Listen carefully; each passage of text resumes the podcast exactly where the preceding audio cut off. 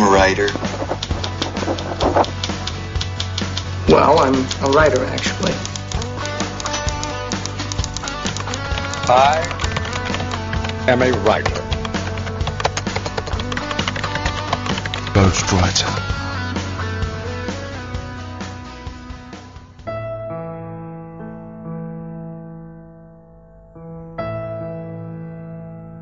Saudações literárias, queridos ouvintes. Eu sou Ricardo Erdi e esse é o podcast Ghostwriter. O programa de hoje é um programa especial porque, obviamente, é o primeiro programa do ano, depois de um hiato enorme. E é um programa sobre um autor nacional que, se vocês não conhecem, deveriam. Eu já servi, já usei aqui, a, já estou vestindo a carapuça aqui, né, César? E, inclusive, já acabei de entregar quem é um dos nossos convidados. Então, já que eu entreguei, vamos, vamos aproveitar aqui e partir logo aqui para chamar nossos convidados. César, como eu já denunciei que você está aí, seja bem-vindo mais uma vez. Boa noite, ouvintes do Ghostwriter. Uma satisfação estar aqui novamente gravando um, um podcast sobre um autor que, para mim, é muito importante. Mas eu vou deixar que você o apresente. Vamos lá. E para completar aqui o nosso time, acho que pela segunda vez ou terceira vez aqui? Segunda. Segunda vez. Santiago Santos, autor do Flash Fiction. Seja bem-vindo mais uma vez também, Santiago. Opa, pessoal, beleza? Olá, ouvintes. É um prazer estar aqui para revirar o túmulo do Ghostwriter e voltar ativo com esse podcast tão, tão querido nosso aí. É, é um podcast querido por muita gente mesmo, que a gente fica percebendo nesses períodos aí de ato. O pessoal manda bastante e-mail pra gente perguntando se acabou, o que, está acontecendo. Não acabou, o problema é que a gente nunca se cansa aqui de repetir, é que é um podcast amador, a gente faz por diletantismo mesmo, nossa, a gente faz porque gosta. É... Então, é... estamos sujeitos a, a, chuvas e trovoadas, e esse início de ano foi uma tempestade só para para mim e para Moda, né, que somos, que somos os, os responsáveis pelo podcast. E vidas pessoais aqui atropelaram, os acontecimentos atropelaram e não realmente tinha que esperar a poeira baixar, as coisas voltarem ao normal, a vida, a rotina recomeçar para a gente continuar aqui e estamos aí. O programa nunca, nunca vai parar, a gente vai, enquanto a gente estiver por aqui, a gente vai sempre fazer e nossos ouvintes vão sempre merecer uma satisfação nossa. Tá aí, quando, quando chegar nos e-mails aí que eu falar com o Modena, a gente conversa um pouco mais sobre isso, a gente explica um pouco mais. Então, já que eu falei nisso, então vamos lá, Modena. É, vamos partir para os e-mails aí agora e a gente já volta já já.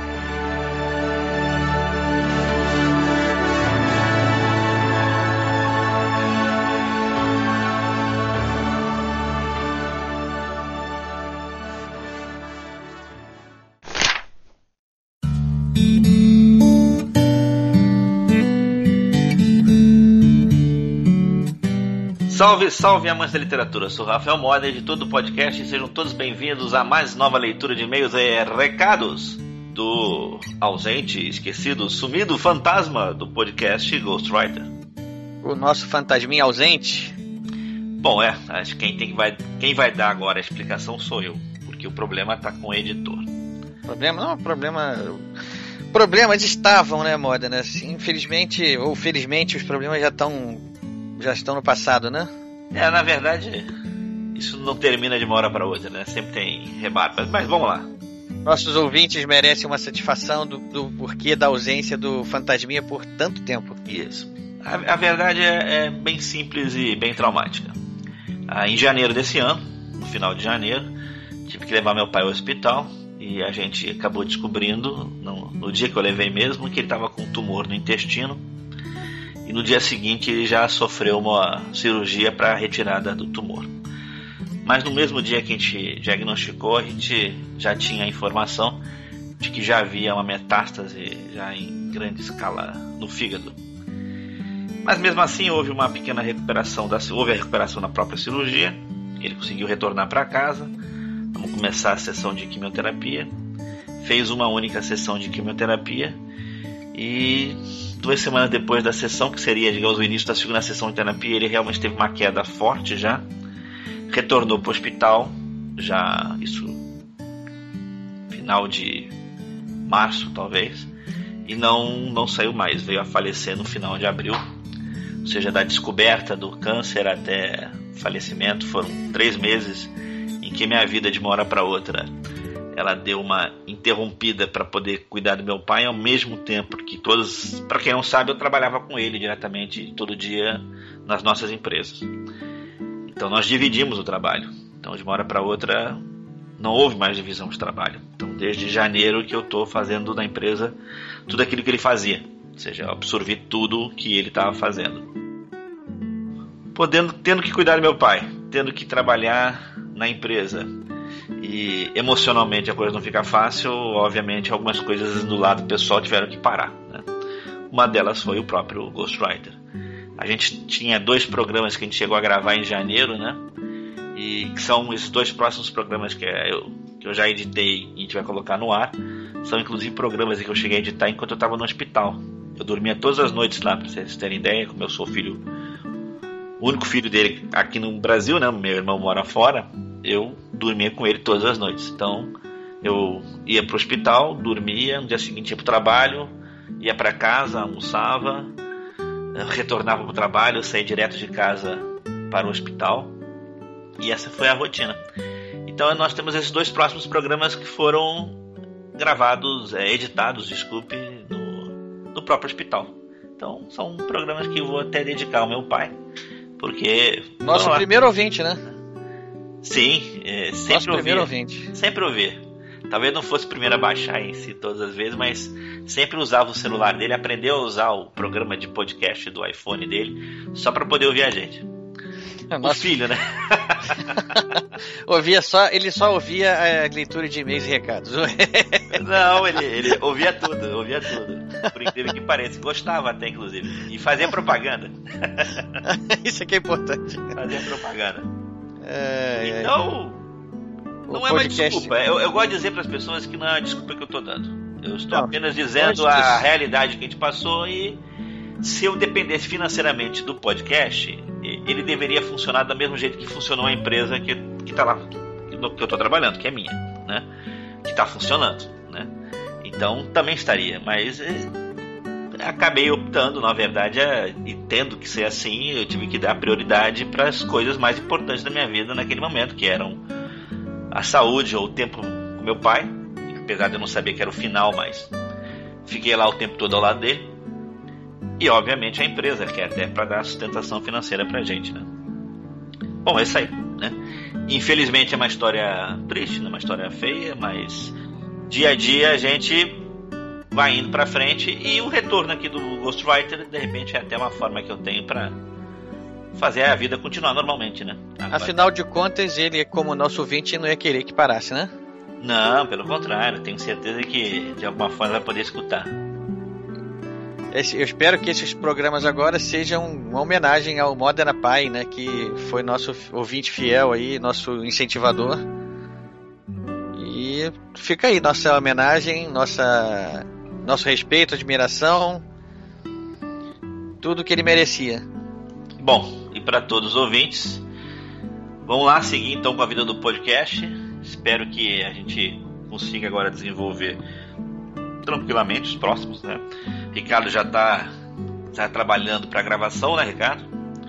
Pois é, é eu te, obviamente nesse tempo todo eu também parei com as atividades de gravação. A gente não sabia quando é que ia poder retomar e, e obviamente, no momento algum, de, nem cogitava de perguntar pro Modena se a gente, quando é que a gente ia gravar de novo, quando é que ia poder fazer de novo, porque a situação pedia, né, exigia dedicação total dele e eu via o quanto ele estava lá envolvido com a, com a situação toda. Então, obviamente, também por enquanto agora só temos essas duas gravações, mas agora com a volta vamos retomar as coisas aos poucos e vamos começar a a programar novas gravações, novos temas e, e até perguntar para o nosso público aí, manda e-mail para gente, fala para gente o que, que vocês gostariam de ouvir nos próximos, de sugestão de temas, que a gente está sempre aberto a isso, a gente sempre consegue, de uma forma ou de outra, é, realizar os pedidos aqui dos ouvintes. Então, pessoal, estamos aí agora de volta para tentar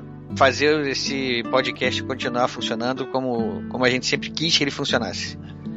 E dizer para aquelas pessoas que não acreditam em amizade, ou não acreditam em companheirismo ou coisas afins, tem que fazer aqui uma homenagem pública ao Ricardo, que no dia seguinte, o dia que ele foi operado, o Ricardo apareceu no hospital, foi lá conversar comigo, depois me levou para casa.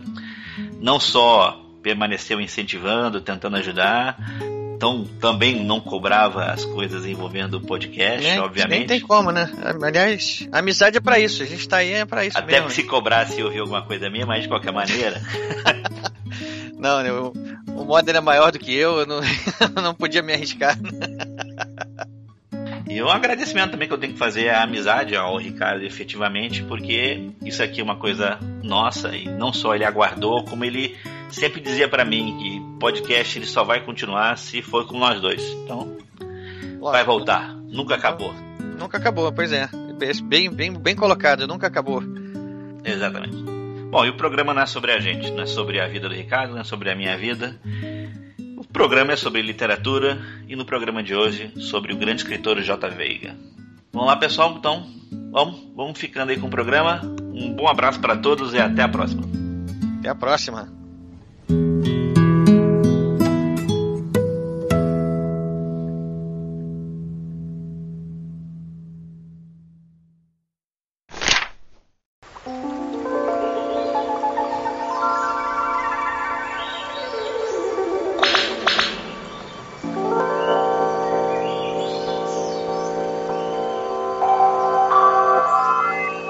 Começar o ano de 2015, explicações dadas, vamos para o que interessa, gente. J. Veiga, José J. Veiga, vamos lá? Bora. Eu, Santiago, você tinha sugerido lá atrás começar um breve resumo da bibliografia dele aí, né? Desculpa, da biografia dele, né?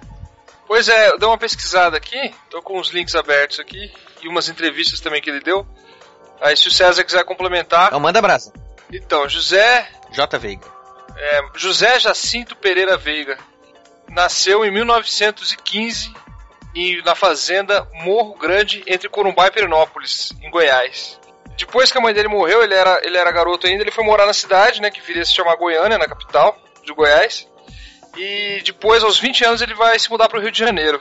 Esse período inicial da vida dele, que é quando ele mora na fazenda, quando ele mora no interior do, do Brasil, né, no interior do estado, é particularmente da onde ele vai beber mais, assim, depois, né? Ele vai escrever contos sempre ambientados no interior, assim.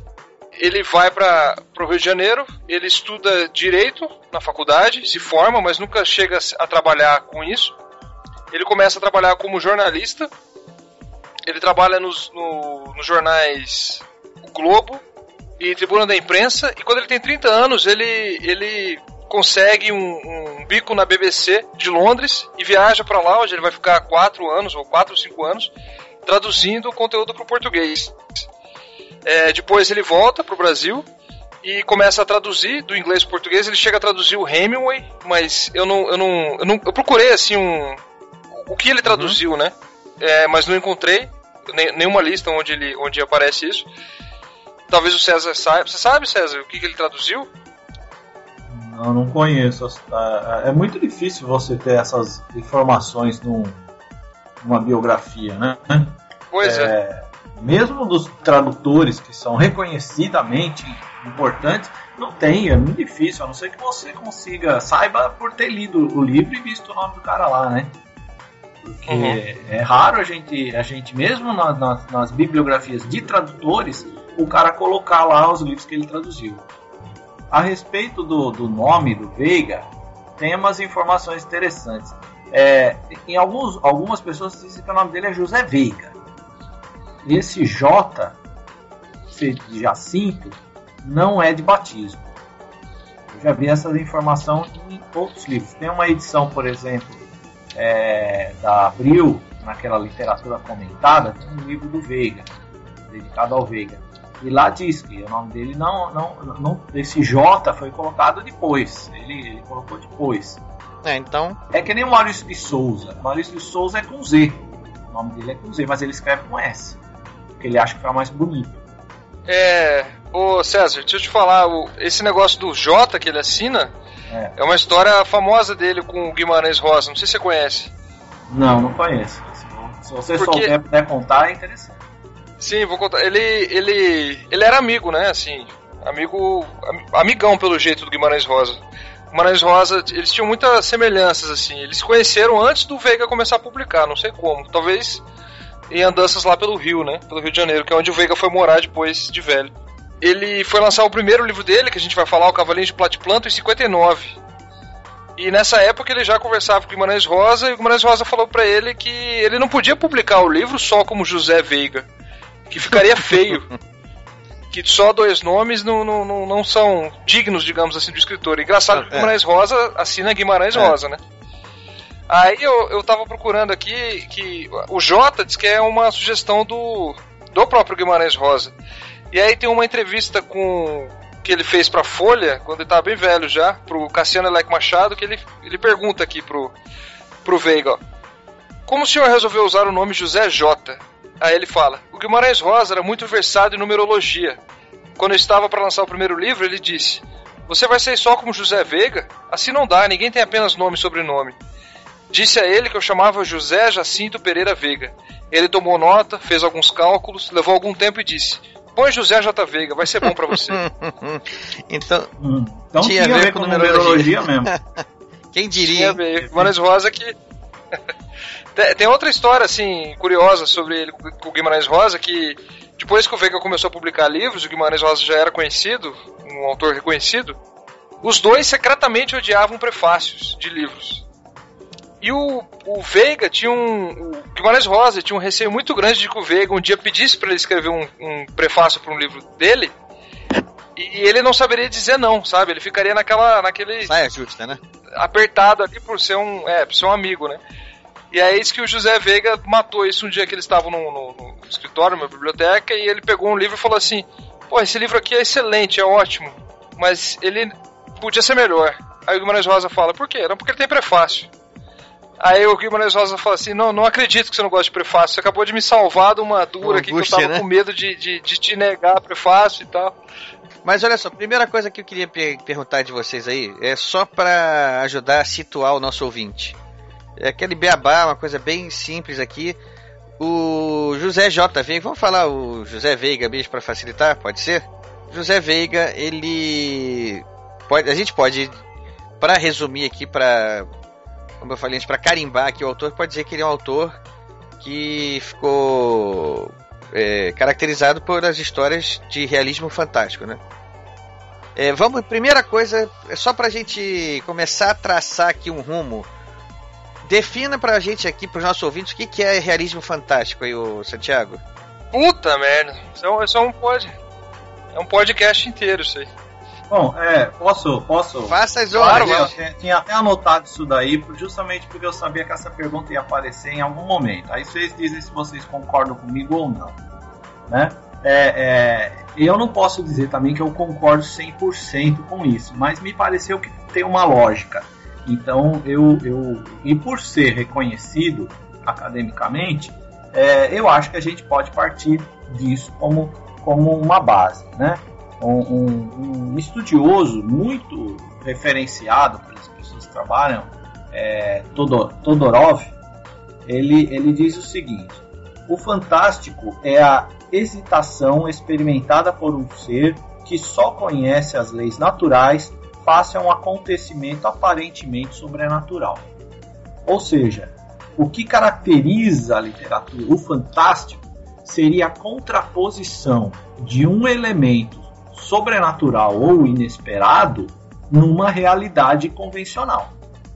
É, o fantástico é a hesitação experimentada por um ser que só conhece as leis naturais face a um acontecimento aparentemente sobrenatural. É, pra uma definição de uma frase só, a história tem que ter uma, uma origem naturalista até um certo ponto, onde se insere o sobrenatural ou o, o inesperado, né? É, e aí você tem o conflito dessas duas visões, a visão naturalista e a visão sobrenatural é, se chocando dentro da narrativa. Isso seria o fantástico, o que caracteriza o fantástico. A gente usa um pouco o fantástico como uma coisa meio é, genérica. Por exemplo, insere a ficção científica, insere o terror, insere a fantasia, tudo no fantástico. Mas na verdade existe um estudo em cima disso que os acadêmicos vêm fazendo há muito tempo e, e eles partem basicamente dessa definição do Todorov. Agora, dentro des, desses gêneros especulativos, digamos assim, existem outros formatos. Então, por exemplo, existe o formato da história, que é o da fantasia, que seria o maravilhoso, né? que não é o fantástico, é o maravilhoso, onde a história é toda construída dentro do ambiente maravilhoso. É o caso, por exemplo, da, da, da é, é Alice no País das Maravilhas. Sim. O maravilhoso faz parte do mundo. Ele não é um confronto entre o real e o irreal. Ele é todo irreal. Então a ficção científica, de maneira geral, está dentro desse princípio.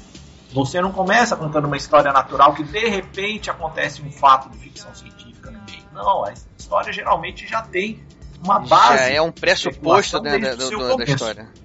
É, é o pressuposto do universo. Então isso não é fantástico, isso é maravilhoso. Eles usam essa outra palavra, maravilhoso. Então as histórias de fantasia, tipo Senhor dos Anéis, onde tudo o que acontece lá está dentro já da construção do universo. Não é um mundo onde existem elfos, onde existem hobbits, onde existem dragões, onde existem é, magos, e, é, demônios, tudo lá e tal. E, e, as histórias acontecem com esse bando de gente aí esquisita. Então não tem nada de estranho que um cara de repente saia voando ou que solte raio.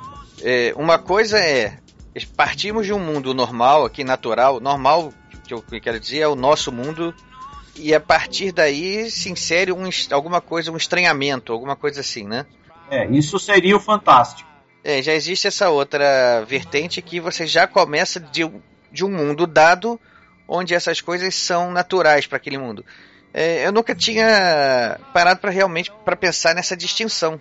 Sim, mas, mas elas podem, elas fazem Faz sentido. sentido. Né? Assim, eu, eu gostei quando eu li essas definições, eu falei, não, faz sentido isso daqui, é importante. Né? E o maravilhoso ele tem gradações internas. Né? O fantástico não, ele é sempre assim. Né? Então, histórias que tem é, é, fantástico, o Veiga, por exemplo, é fantástico. O Borges é fantástico. Ele sempre contrapõe uma visão naturalista uma visão sobrenatural é, dentro da história. Uma coisa que se choca, cria aquele estranhamento do conflito dos dois, das duas realidades, né, que aparentemente não, não, não são compatíveis. Né? É, agora, o maravilhoso não. O maravilhoso, o próprio, o próprio universo já parte do pressuposto do, do especulativo e do, do extraordinário. Então, é, ele divide assim, em maravilhoso puro, que é a fantasia né? Senhor dos Anéis, essas coisas assim. É, eu, eu assim. Isso quando, faz maravilhas e tal, né? Quando a história se passa num universo que não é o nosso, declaradamente já é fantasia, não tem como ser é. realismo mágico, né? Tem o, o, o instrumental, o maravilhoso instrumental ou científico, que é a ficção científica. Né? Quer dizer, você, o maravilhamento pela tecnologia, o maravilhamento pelo, pela ciência, isso vai gerar ficção científica. E tem o, o maravilhoso exótico e o maravilhoso hiperbólico. Agora, esses não têm gêneros específicos, né? É, eles são um tipo de história maravilhosa que vai estar dentro, por exemplo, do contexto do Viagens de Gulliver, por exemplo, que pode ser o, o exótico, né? Várias coisas podem causar maravilhamento na gente. Então, é, é, conforme o que está causando aquele maravilhamento, você tem um maravilhoso específico dentro de algumas gradações. Mas a gente vai falar basicamente hoje. Isso que eu queria amarrar de volta. É, o José Veiga, ele está dentro de qual dessas é, definições aí específicas, já que a gente é, conceituou mais um pouco algumas delas? É, está no Fantástico. Parte de um mundo natural Fantástico. que a gente reconhece é. E de repente algum evento, algum acontecimento é, surge para dar sentido à história, é isso? É, para desequilibrar aquele ambiente. É, eu, Alguma eu... coisa desequilibra aquele ambiente de uma maneira muito radical. Acho que vale a gente colocar um negócio aí que, claro que a opinião do autor pouco importa, né? Na maior parte das vezes. Mas o Veiga mesmo não se considerava um, um cara da corrente do realismo fantástico. E se você for analisar a fundo, assim, claro que toda a obra dele é mais categorizada no realismo fantástico porque tem muito, muita recorrência desse tipo de, de artifício, né, que ele usa. Mas tem alguns contos que são só umas extrapolações, assim, que, que parece o Kafka, assim, que é uma coisa meio absurda, uma coisa meio um pouco surreal, assim, não, não beira o fantástico. Tem outros contos, por exemplo, que o fantástico que o fantástico é inserido através de um sonho, entendeu? Então o, o narrador começa a sonhar e acontecem coisas maravilhosas, mas está dentro de um sonho. Então talvez não seja sabe, assim, tem, tem variações que podem desenquadrar ele dali, só que os críticos, a, a, os leitores de forma geral acabam enquadrando ele como um cara do, do realismo fantástico. É, é engraçado é, você voltar um pouco no tempo para tentar enquadrar ele na, na cronologia da, das coisas, né? Ele publica o primeiro livro em 59. O Borges já havia publicado os principais livros dele, que é são ficções de Aleph, na década de 40. O Cortázar tinha publicado alguns livros de contos na década de 50 e no mesmo ano do Veiga lança o As Armas Secretas. As Armas Secretas. O Juan, o Juan Rufo, que escreveu Pedro Páramo, também lançou na década de 50. Então, assim, ele, ele, eu não sei quanto, quanto contato que ele teve com isso. Eu sei que o, o Veiga ele era um grande leitor de Kafka, ele gostava muito do Kafka. Eu não sei até que ponto ele teve contato com essas correntes, se, se já existia no Brasil coisa traduzida, se só tinha espanhol, se já tinha chegado aqui ou não. Mas ele é um cara assim que ele fala que ele veio antes disso, sabe? Que ele foi influenciado por pelas pessoas que influenciaram os caras da, da, da corrente, do, os fortes do realismo fantástico, que, né, o Gabriel Garcia Marques. O Gabriel Garcia Marques, por exemplo, já tinha é, publicado um ou dois livros de contos antes do Veiga estrear, mas o, o, o de Solidão foi sair só na década de 60. Então, assim, é, ele nega, né? Ele fala que, não, não que, que, ele não é, mas a gente pode considerar que é assim, é, né? Sim. É, a, maioria, do, algum, não a maioria não, alguns autores é, é, mais ligados ao mainstream tem muito, são muito reticentes quando se trata de classificar o que eles fazem dentro de literatura de gênero. Porque é, alguns desses autores é, aprenderam ao longo de suas carreiras, ao longo de seus estudos, da sua vida, a não valorizar a literatura de gênero. Então a uhum. literatura de gênero tem uma, uma classificação é, é, muito baixa na visão de, de, de muita gente.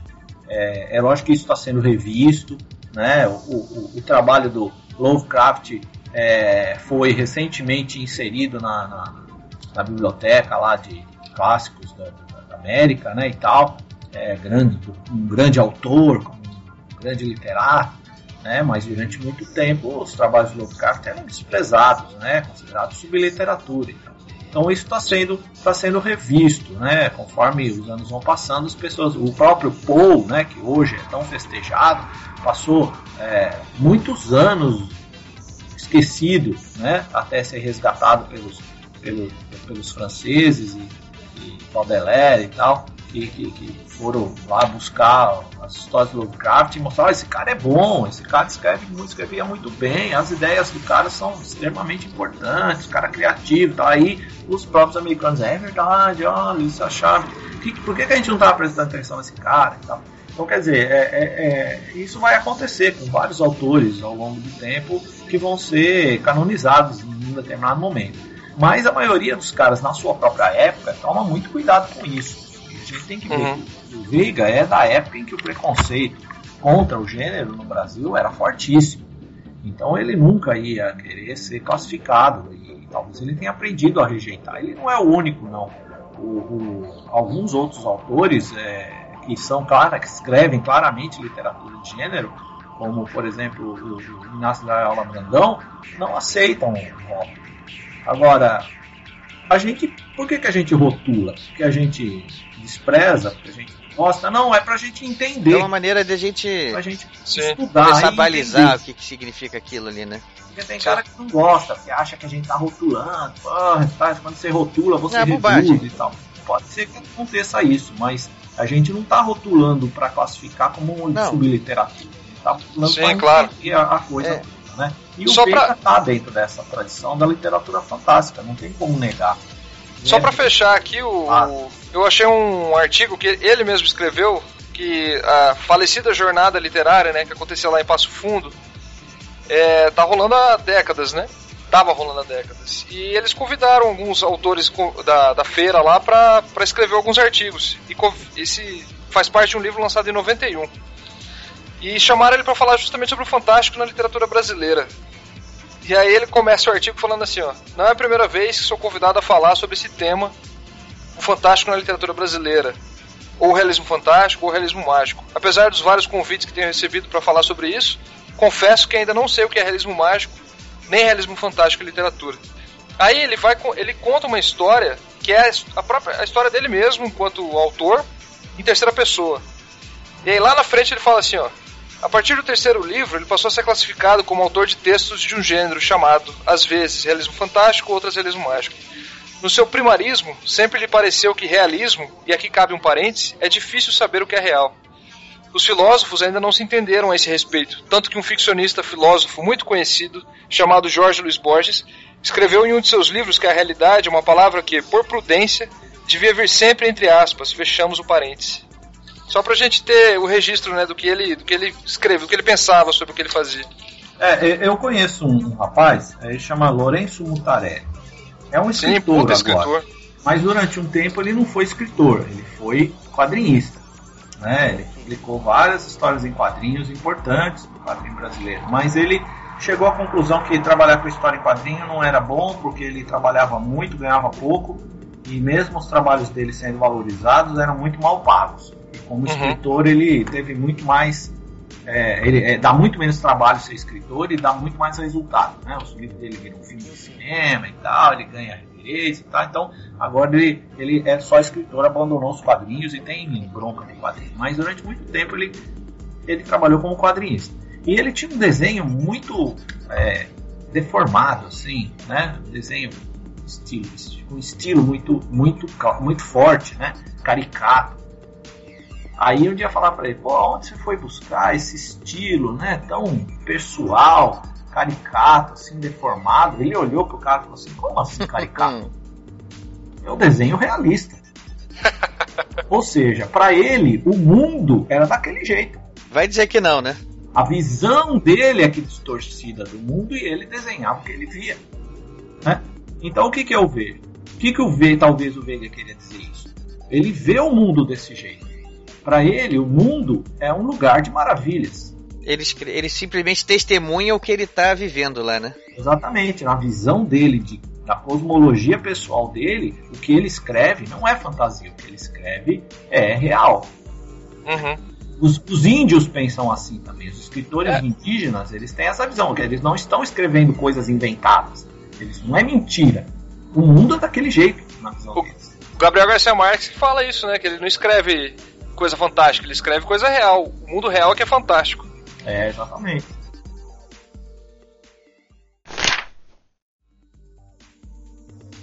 Para continuar a biografia do, do Veiga aí, continua lá. É, depois que ele voltou para cá, ele trabalhou no departamento editorial da Fundação Getúlio Vargas, que eu acho que ele ficou bastante tempo. Ele trabalhou naquela revista Reader's uhum. Digest, que já. que já acabou, né? E traduziu no meio tempo. E aí depois que ele foi, que ele se aposentou da fundação, que ele acho que foi na década de 80, que ele foi finalmente começar a se dedicar integralmente à escrita. Isso ele, ele, ele faleceu em 90, ele faleceu em 99, né? Então não, alguns anos que ele conseguiu se dedicar a isso. O primeiro livro que ele publicou foi lá na década de 50, em 1959, né? Os Cavalinhos de Platiplanto. Platiplanto. É, bom destacar isso. É um autor que começou a publicar muito tarde. Mas ele não, não ele não teve pressa. Ele, ele trabalhou esses pontos durante muito tempo até que ele considerasse que estavam suficientemente bons para serem publicados. É diferente da filosofia hoje em dia que você vê de muitos autores que têm pressa de publicar. Ele escreve é, e quer. É o perigo da autopublicação, né? Os cavalinhos de Platiplanto. Platiplanto, né? Tô falando certo, né? Platiplanto, isso. Os Cavalinhos de Platiplanto é, é uma coletânea de contos, não é? Então é difícil dar uma resenha sobre o livro, mas eu quero que vocês tentem explicar o que, é o livro para o leitor, do quais são os temas que são tratados ali, o que mais chamou a atenção para vocês que leram o livro. Eu confessei já aqui que não li, né? É, mas eu queria, assim, é, na medida do possível, tentar fazer, não uma resenha do livro, porque é de contos, mas pelo menos de um conto ou outro que tem ali dentro, aquele negócio bem curto mesmo, bem para instigar aqui os nossos ouvintes. Antes de começar a falar do livro, eu queria ter uma observação para fazer aqui. É a, essa revista Seleções existe ainda, viu? Ah, é? Achei que tinha acabado. Ela Opa, ainda é publicada. Falha nossa aqui, o César consertou. Obrigado, César. Eu lembro que ela era pequenininha, né? Tipo um É, não, é exatamente assim. do mesmo jeito, até hoje. Talvez ela tenha parado um tempo, mas ela hoje é publicada. Acho que a minha, a minha mãe assinava essa revista até pouco tempo. Legal, boa, boa, boa intervenção aí. Eu recebo e-mails de propaganda dele. É, mas então, César e Santiago, eu gosto de torturar o nosso ouvinte aqui mesmo, deixando ele instigado para comprar amanhã.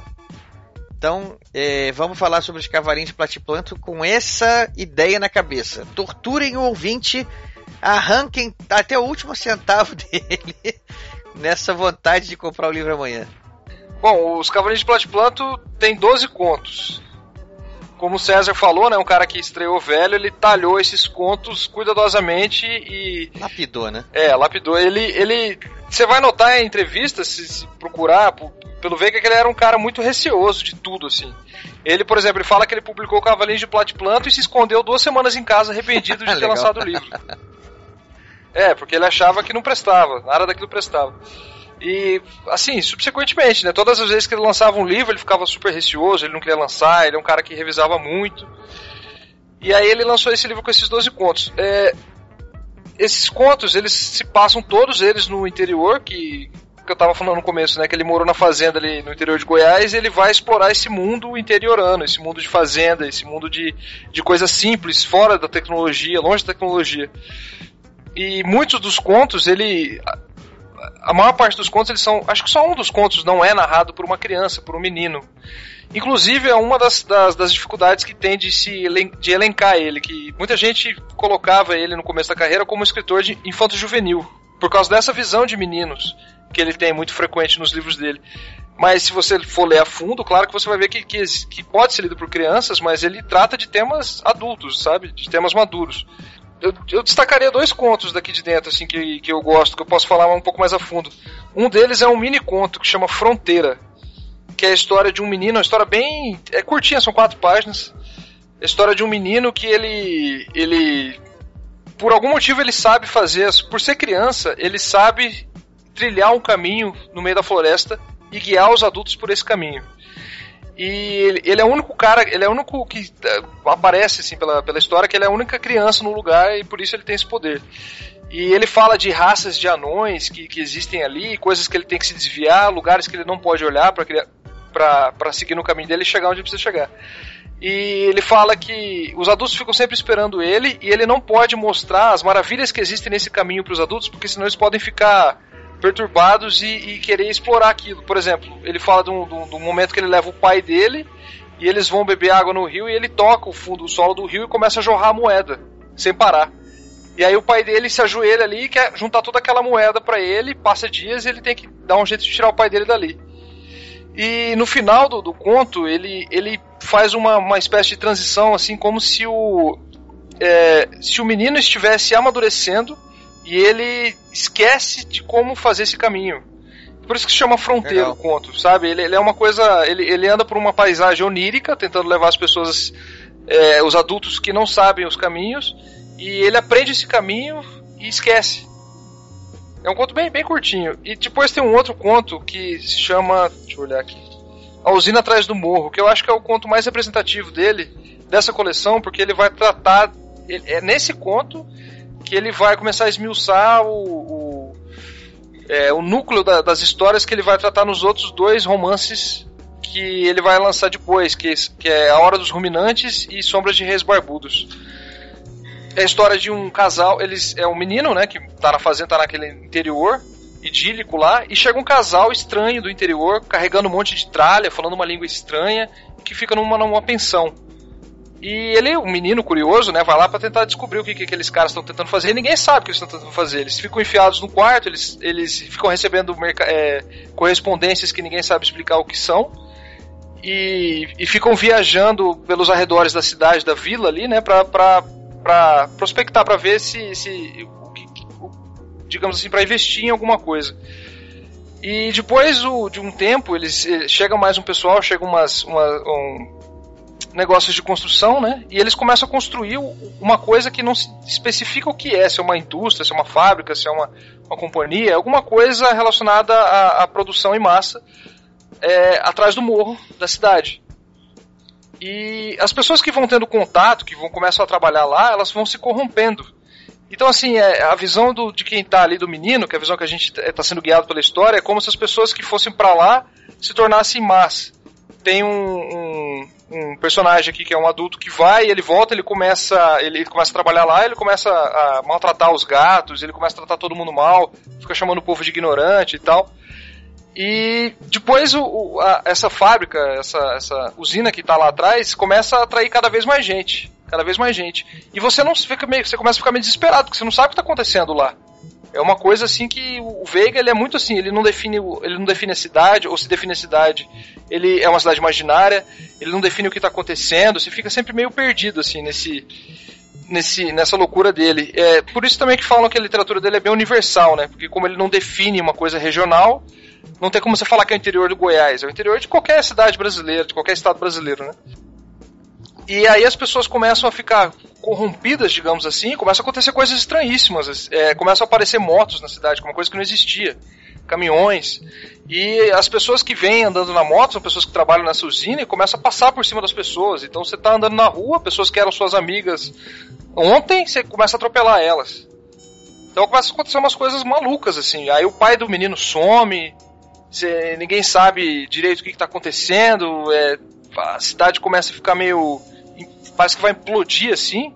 E tem um final meio bem melodramático, assim, melodramático não, bem triste. Olha o spoiler, atenção, zona de spoiler. Pé, pé. Ah, total.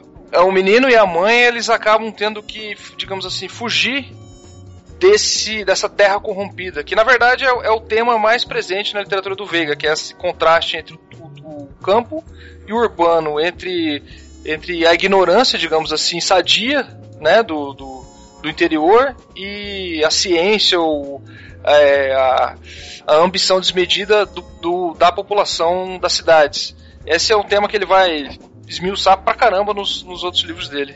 César, se quiser continuar aí.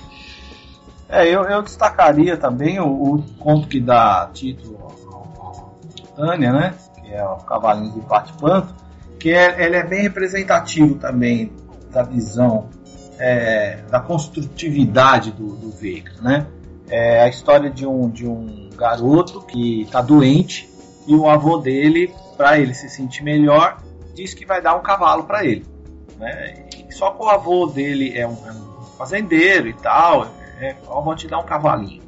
Aí o moleque fica todo feliz, tal, só que o avô dele morre, se morre, ele se ausenta de alguma maneira, eu acho que ele morre. E ele fica sem o cavalo. Né? É, acho que ele morre, acho que ele morre. É, acho que o avô dele morre algum tempo depois sem ter dado o cavalo para ele.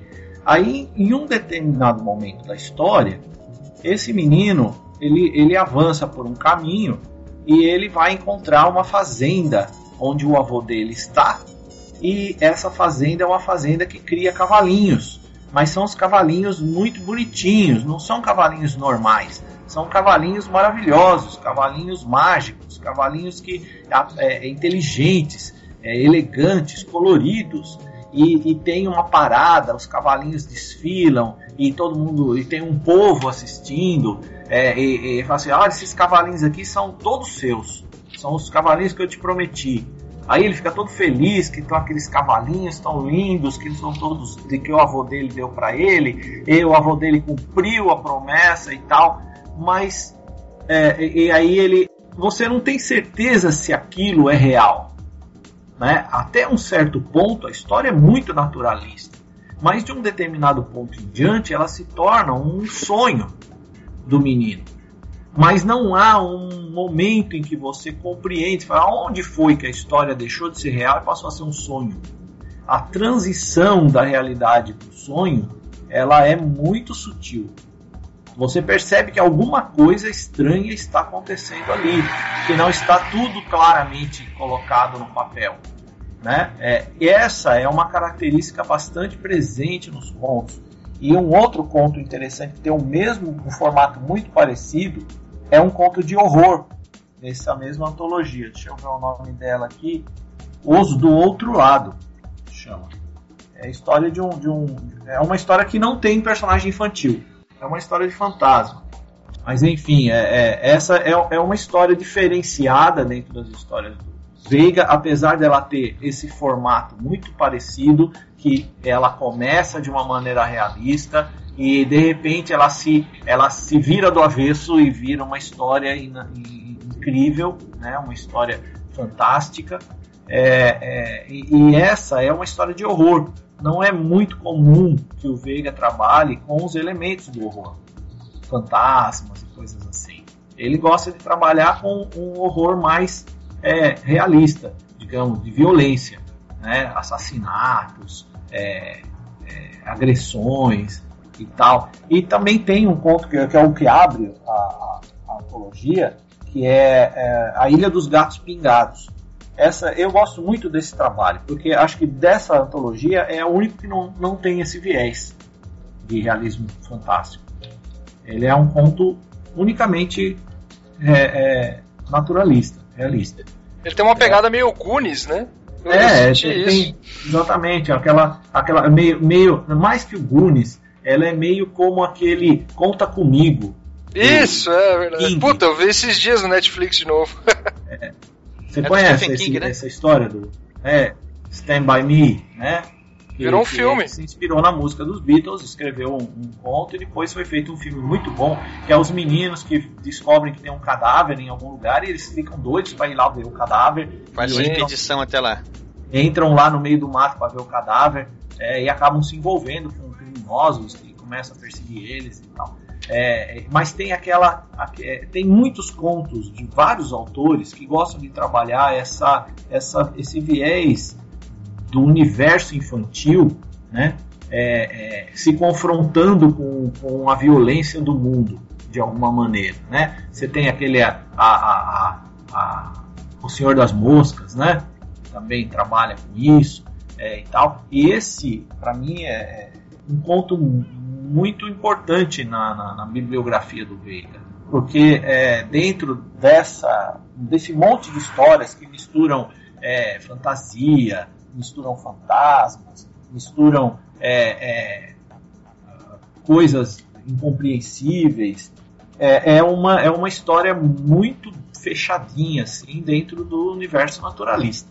Né? Tem uma outra aqui também que é, também não tem nada de muito. É, ô, ô César, Oi. deixa eu só fazer uma interrupçãozinha aqui. Hum. É, duas coisas. Eu pensei em, em, pensar uma coisinha ou outra desses livros que a gente vai falar, só pro, pro ouvinte entender mais ou menos a linguagem do Veiga. Sim. E você falou desse conto, eu marquei um, um, pedacinho aqui que eu acho legal falar, que, que denota bastante a preocupação que ele tinha com a oralidade. Faça as honras da casa. É bem curtinho, é ele, ele tinha essa preocupação de estar. Tá, normalmente ele narrava em primeira pessoa, né? Então ele queria que fosse mais ou menos um diálogo mesmo, uma coisa bem fluida. Era uma coisa que contrastava pra caramba com o Guimarães Rosa, que gostava de palavras mais difíceis, né? Uma coisa mais complexa. Inclusive, depois, quando a gente tiver mais pra frente, eu vou falar uma coisa ou outra do Guimarães Rosa. Mas ó, segue aqui o trechinho da Ilha dos Gatos Pingados. Fazer a jangada foi fácil. Manejar a bicha que deu panca. Não fizemos direito. Pusemos os touros com a ponta mais grossa para um lado só. Era tão fácil ver que não dava certo, mas ninguém reparou. Acho que foi a pressa de botar na água. Dentro da água, ela teimava em afundar na parte de trás. Chegamos para frente, ela afundou a frente para igualar. Chegamos na ilha escandalosamente molhados da cintura para baixo. Você né? vê, você vê a coisa é. acontecendo, né? Nada rebuscado, não é uma linguagem rebuscada, né? É, tem um outro conto, esse é um, acho que é o ponto mais triste da, da antologia, que chama Entre Irmãos, que é o diálogo de dois irmãos que não se dão bem, tentando conversar numa sala, sendo que na sala ao lado a mãe deles está agonizando, peça a morrer. Então é, é, é, eu fiquei muito perturbado. Esse, esse conto ele tá naquele livro tocado. É o único conto dele que tá naquele livro 100 melhores contos brasileiros do século é, que é organizado pelo Italo Morricone, que tem aquela capa amarela, um livro bem, bem famoso. Tem esse livro, esse conto dele tá lá. Não é nada. É um conto realista também, mas é um conto muito Simplesmente difícil. mereceu entrar nos 100 Sim. melhores de contos brasileiros, né? Ué, o cara não é pouca bosta, Isso não. aí é um mérito grande.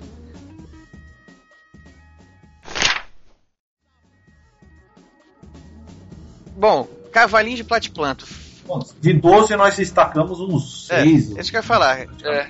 Quem, fi- quem ficou muito interessado nesse esse A Ilha dos Gatos Pingados, que quiser dar um gostinho, tirar um gostinho, tem na, no site da Companhia das Letras, que tá fazendo a reedição das obras, tem esse conto na íntegra, em PDF, pra baixar lá. O pessoal fica aí querendo. Que fica aí querendo já comprar amanhã, já, já tem um aperitivo aí. Cavalinho de Platiplanto foi o primeiro livro lançado por ele. É, na sequência, vieram acho que dois romances, né? É, na sequência ele ficou temeroso, porque ele achou que ele não ia dar conta do segundo livro. O primeiro livro foi muito bem recebido por críti- pela crítica, né? Foi louvado por Deus e o mundo, e isso meio que deu uma travada nele. Então ele demorou sete anos para lançar o próximo livro, que foi o A Hora dos Ruminantes, que é um romance. Esse aí tem uma sinopse interessante. Eu queria que vocês falassem sinopse aí. Naquele esquema, torture o ouvinte. César, por favor.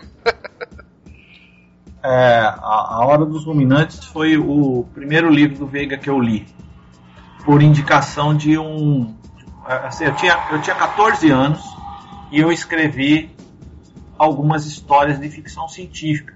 E pedi para minha mãe datilografar, porque eu não sabia datilografar. A minha mãe era funcionária pública, trabalhava na biblioteca de Santo André.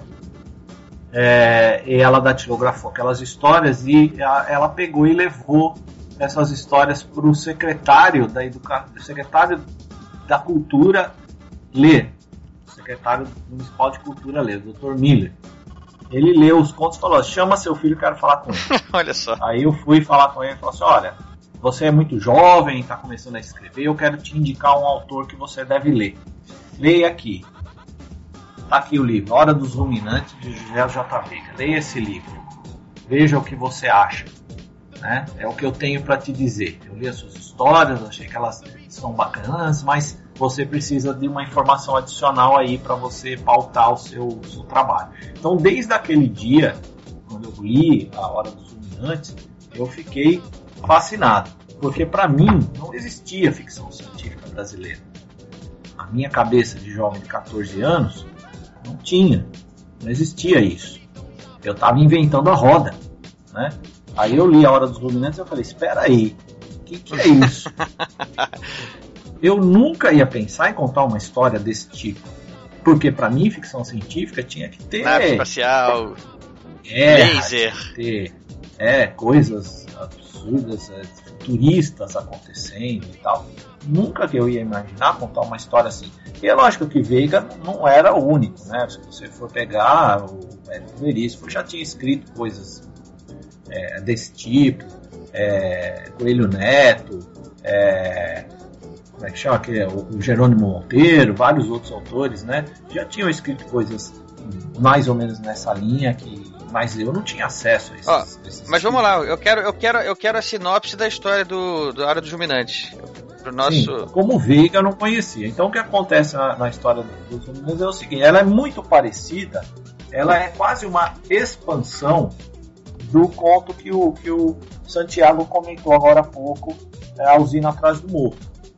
O conceito é o mesmo, só que ela, é, ela a, a usina atrás do morro, acho que ela é mais desesperançada, né? ela é mais dura não só na maneira como ele conta, mais econômica e mais, mais, mais aguda, como Uhum. também no final. Né? O final do. Da, É, o final da Usina cena atrás do Morro é mais- é, é um é derrota mais- total, é, né?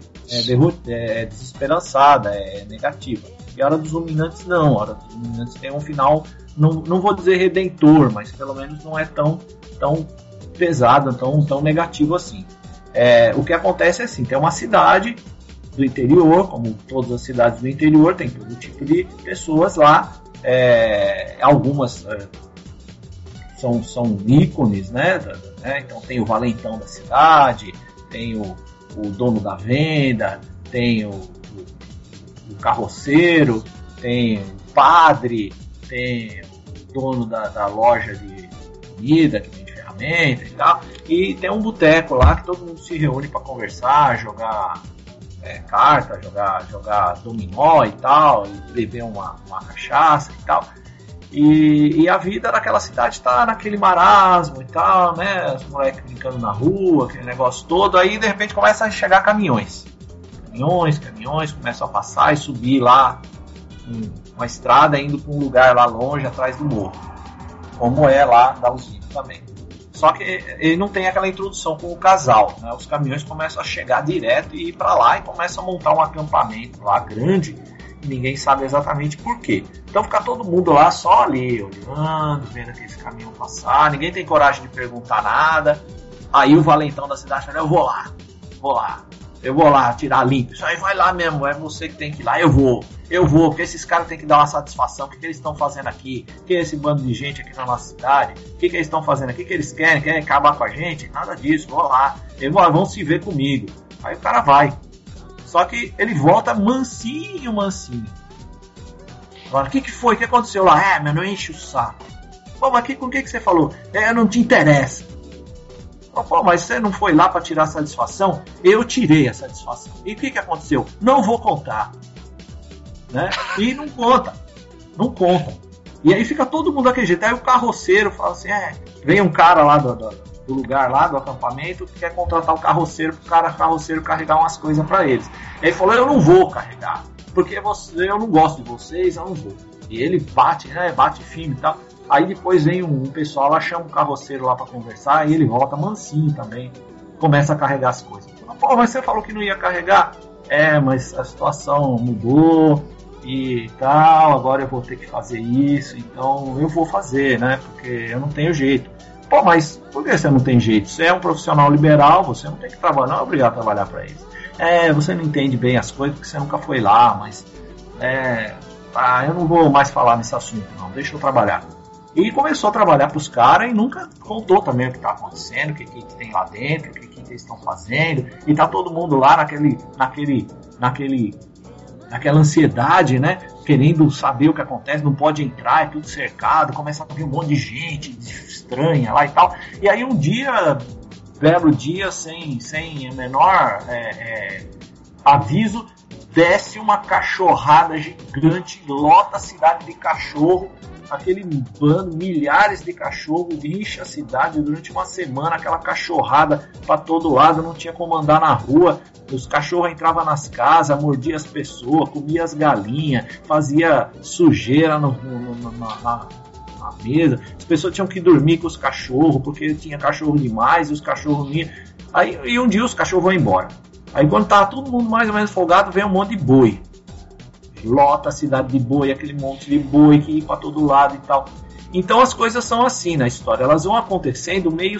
É, é, assim, é um negócio que está invadindo a cidade, é uma realidade que está vai tá, tá interferindo na vida das pessoas e que as pessoas não têm o menor controle não sabem o que fazer e tem que se adaptar e tem que ser. Isso é uma coisa que, assim, no Brasil a gente é muito é, é muito real isso, na verdade. Nesse momento nós estamos vivendo essa situação em vários vários níveis. Uma das coisas, por exemplo, a invasão da, da, da linguagem digital nas nossas vidas. Ela veio e pronto.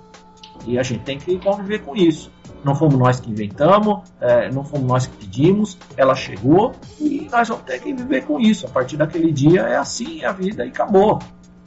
É, isso é uma característica muito, muito forte do Veiga, né? Eles não, eles não contrariam, eles não lutam contra as coisas. Essas coisas estranhas se estabelecem e vão se naturalizando rapidamente. É, que não adianta, porque todo mesmo cara que fala, não, eu vou lá, que nem o valentão da cidade, né? Eu vou lá, mas volta mansinho, porque vê que é inevitável né? uma mudança inevitável.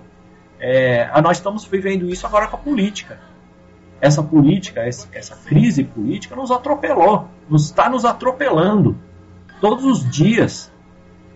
Né? Eu, por exemplo, já desisti de, de, de me informar, porque é tão constrangedor, é tão doloroso, é tão difícil você falar, ah, não, eu não quero mais saber assunto. Deixa é. ele rolar lá e depois a gente vê o que faz quando isso se definir. House of Cards tá fichinha. Né? Virou Peppa Pig, né? Segundo o sensacionalista. então, Veiga, ele, ele tava fazendo esse tipo de discussão lá nos anos 60. É lógico que esse tinha um contexto daquela época. Nós passamos pela ditadura, por exemplo. Nós tivemos os militares americanos às portas do nosso país, a frota americana pronta para invadir o Brasil, a gente nem sabia né, na época, em 64. Ô César, isso aí é uma coisa interessante que você falou do, da ditadura, porque se o Veiga, quando, quando ele perguntavam para ele, né, do, da influência da ditadura no A Hora dos Ruminantes, ele fala que não teve. Porque ele escreveu o livro nos anos que precederam a ditadura, embora ele tenha lançado alguns anos depois já, mas que o, o grosso do livro ele não foi influenciado pelo, pelo, pelo aspecto político do país na época. Já a sombra, o Sombras de Reis Barbudos, que vem depois, e muitos outros, são claramente influenciados pela ditadura Sim, brasileira. Sombra do Rei Barbudos é bem, é bem mais, mais claro. Eu não vou contar o fim da história, ok? Vou contar só até a chegada dos bois. Daí pra frente, quem quiser tem que ler o livro. Essa parte dos bois é fascinante. Eles, os bois se atravancam tanto que é necessário criar uma, uma forma de comunicação e os, os meninos começam a correr da, da, da cidade, levar mensagens de um lado para o outro. Ele vai longe na loucura. O barato do, do Veiga é você é, é, se reconhecer nos personagens que ele coloca na história. né? todos eles têm um, um papel, uma função. E você, eles são muito palpáveis, muito verdadeiros. Então isso nenhuma resenha te dá. Você tem que ler. Eu não vou contar o final da história, não porque o final da história seja um final que vai mudar a vida das, pessoas. Não é. Mas é, é, Você não vai ser surpreendido. Ah, nossa, eu nunca tinha pensado nisso e tal. Pelo contrário, quando você lê as histórias de fantasia é, realismo fantástico, geralmente ela te deixa com uma interrogação gigante no fim. né? Você não sabe muito bem o que é que aconteceu ali. Você tem que ler de novo de novo, e cada vez que você lê, parece que a dúvida, em vez de diminuir, aumenta. Né? Borges é assim. É, E você há poucos dias o Ficções, né? Sim, um nó aqui na minha cabeça. tem que estar preparado para o estranhamento, né? É, Pra não se contentar. você- É, e não vai adiantar você, eu acho que eu não entendi muito bem essa história, eu vou ler de novo. Você continua não entendendo, só que você entende outra coisa. Aí, em vez de melhorar, complica. A gente, o, o Veiga tem essa característica. Então, não tem como você fazer spoiler do Veiga. Porque não, não, não é uma história normal. né? Nenhuma, nem os contos, nem os romances. Não são narrativas convencionais. São, apesar dele ter um texto muito leve, muito agradável, muito limpo, né? sem muita firula, muito direto, o que acontece, como acontece, é estranho. Você precisa interpretar. E cada um interpreta do seu jeito. Eu, eu, eu tenho uma leitura de, de, de A Hora dos Ruminantes que pode não bater com a leitura do Santiago. Provavelmente ele, ele enxerga ali coisas que eu não vi e eu vi coisas que ele não percebeu. E, e isso vai se enriquecendo conforme você vai relendo a obra. Então é um livro É. para você ler uma vez a cada três ou quatro anos. múltiplas leituras, isso aí, é verdade. É, só pra, só, pra, só pra fechar esse livro, é, aquelas características que eu tava falando do Veiga, né? Aqui nesse livro vale a pena ressaltar que toda a obra dele ele faz pequenas afirmações de sabedoria, assim, sabe? Aquele biscoito chinês que vem no meio, assim, aquela coisa pra matar, assim, mesmo. E tem duas aqui no, na Hora dos Ruminantes que eu acho fascinantes. Uma delas é assim, ó. A fala de cada um devia ser dada em metros quando ele nasce.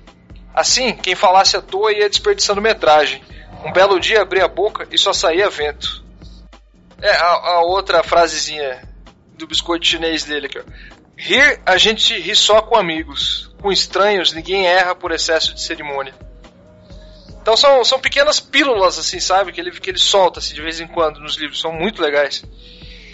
E é isso. E também teve um impacto bom, foi bem recebido também pela crítica, né?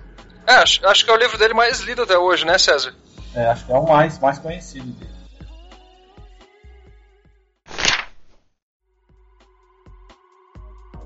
Vamos pro terceiro livro? Foi, qual, esse foi o terceiro livro que você leu também, Santiago? É, eu, eu li. é Porque assim, eu li os três livros que a Companhia das Letras já relançou. A Companhia das Letras tá reeditando a obra do Veiga em edições de luxo, capa dura, todas com um design é, sequencial, assim, feito pelo mesmo artista. É, com introduções, prefácios de estudiosos da obra do Veiga, com um final cheio de, de referência acadêmica teórica para quem quiser se aprofundar mais. Bem feito, assim, sabe? É, E ela eles- tá fazendo isso por conta do centenário, né? 100 Do anos do do Veiga, nascimento do Veiga. É. Ele Sim, nasceu em a- 1915 e em 2015 eles começaram a publicar esses- essa coleção. E ela- a editora prometeu que vai lançar a obra toda dele, né? Então por enquanto saíram só esses três. E o terceiro livro dele que saiu foi o Sombras de Reis Barbudos, que na verdade, na cronologia, é o quarto livro. Ah, Entre A Hora dos Ruminantes e Sombras de Reis Barbudos tem A Máquina Extraviada, que é um livro de contos.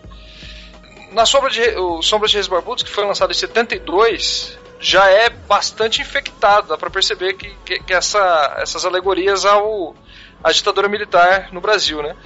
Enquanto no Cavalinho de Platiplanto o Veiga vai, vai priorizar a narrativa em primeira pessoa dos meninos, na Hora dos Ruminantes ele vai para uma terceira pessoa, narrando mais a parte adulta, Aqui ele volta para a narrativa na, no- na vista do menino, em primeira pessoa.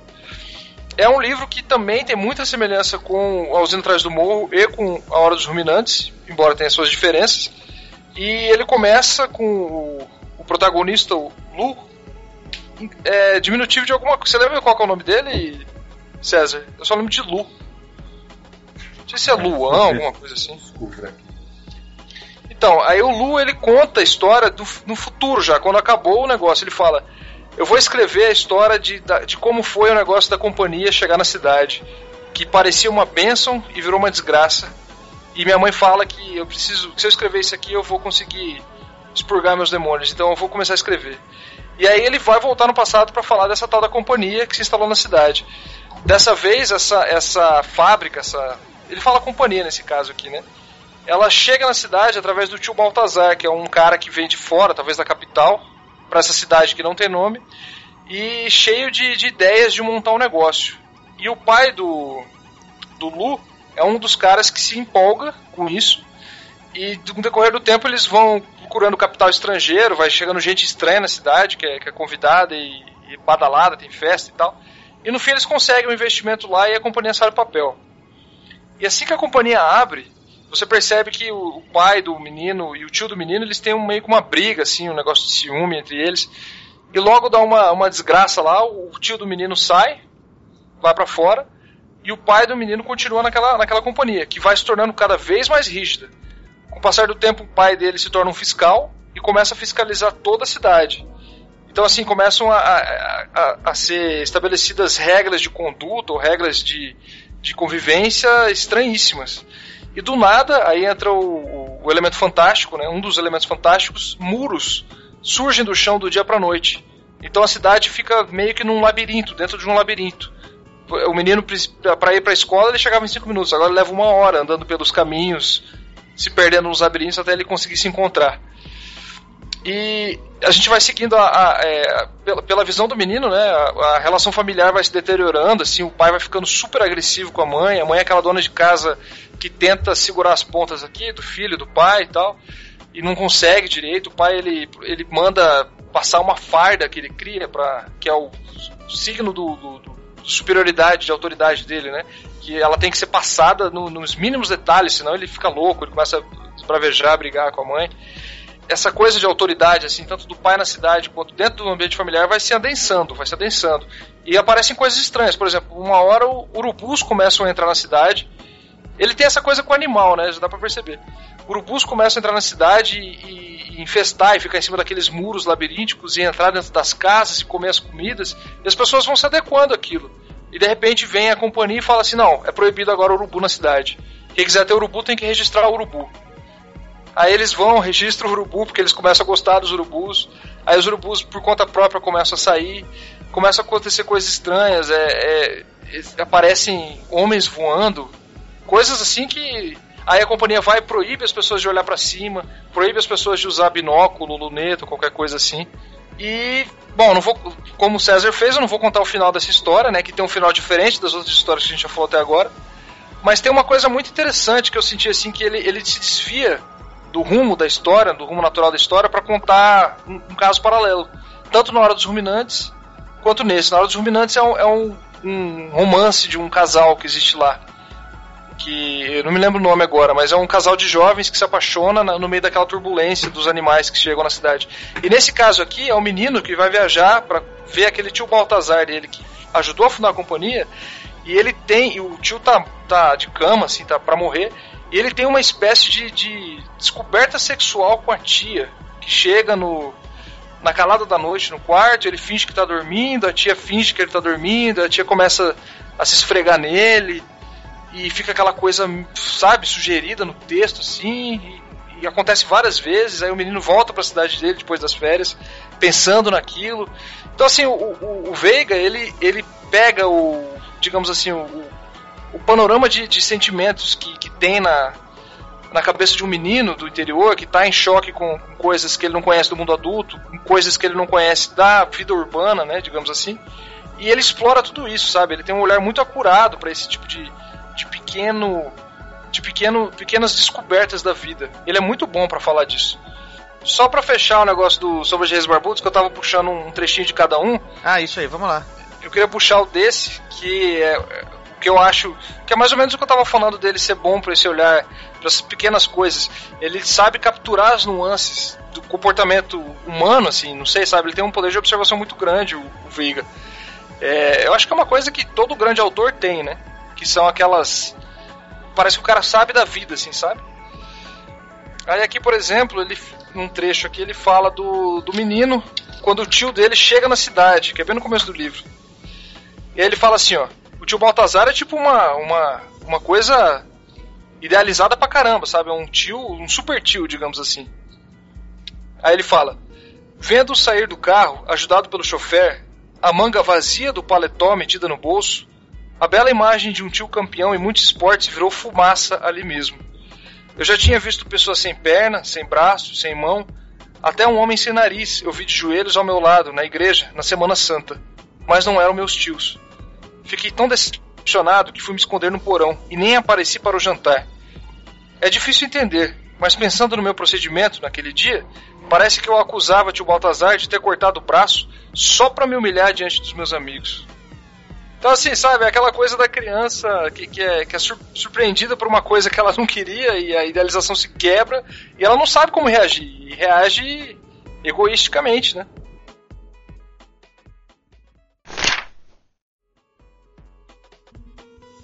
eu posso falar sobre um pouco sobre a estranha máquina extraviada do que eu, eu tenho o livro, mas eu li faz muito tempo.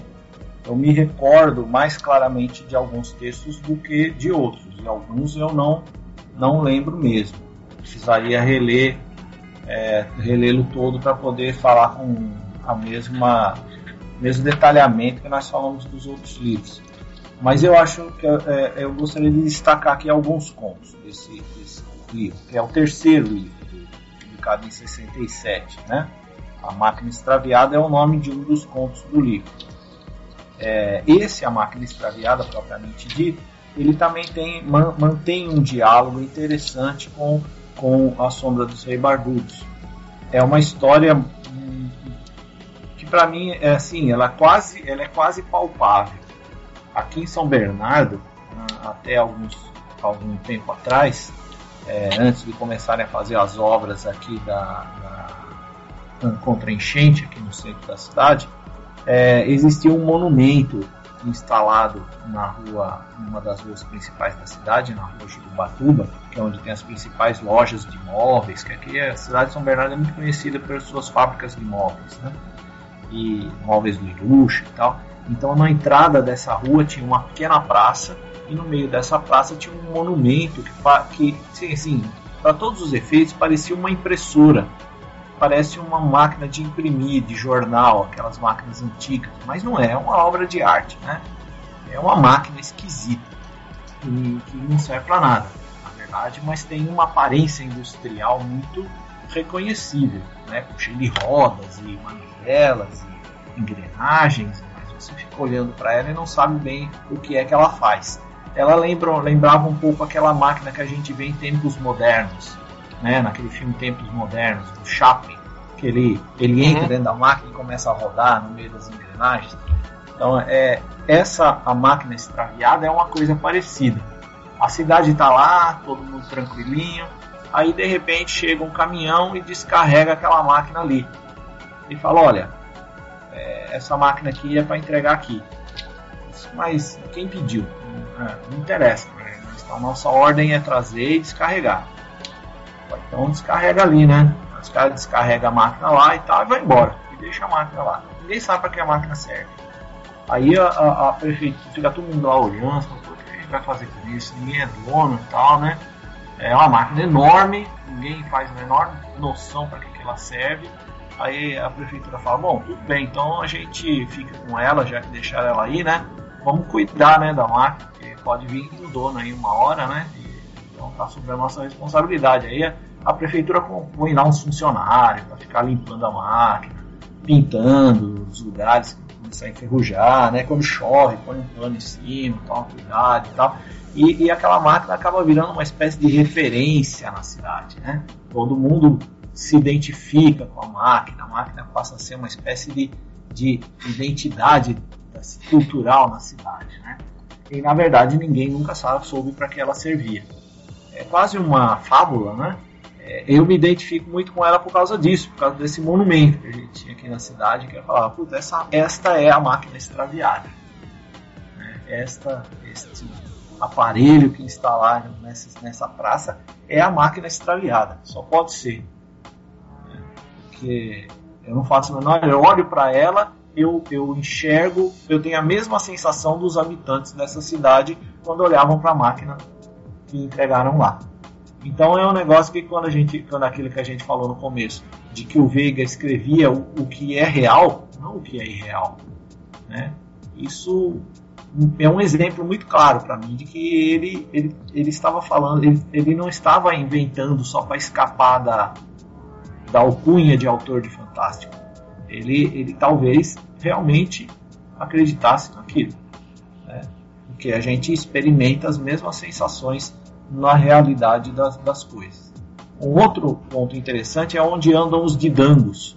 É uma, é uma, é uma fábula também, muito até um pouco cômica, de um ser fantástico que habita as matas, que é, é que tem deixa uma pegada redonda e que tem um corpo longilíneo, e ele caminha, só tem um pé, e ele anda, ele movimenta o pé, aí movimenta o corpo por cima do pé e assim ele vai vai caminhando, né? É bizarro, é quase como se é uma lenda do Câmara Cascudo.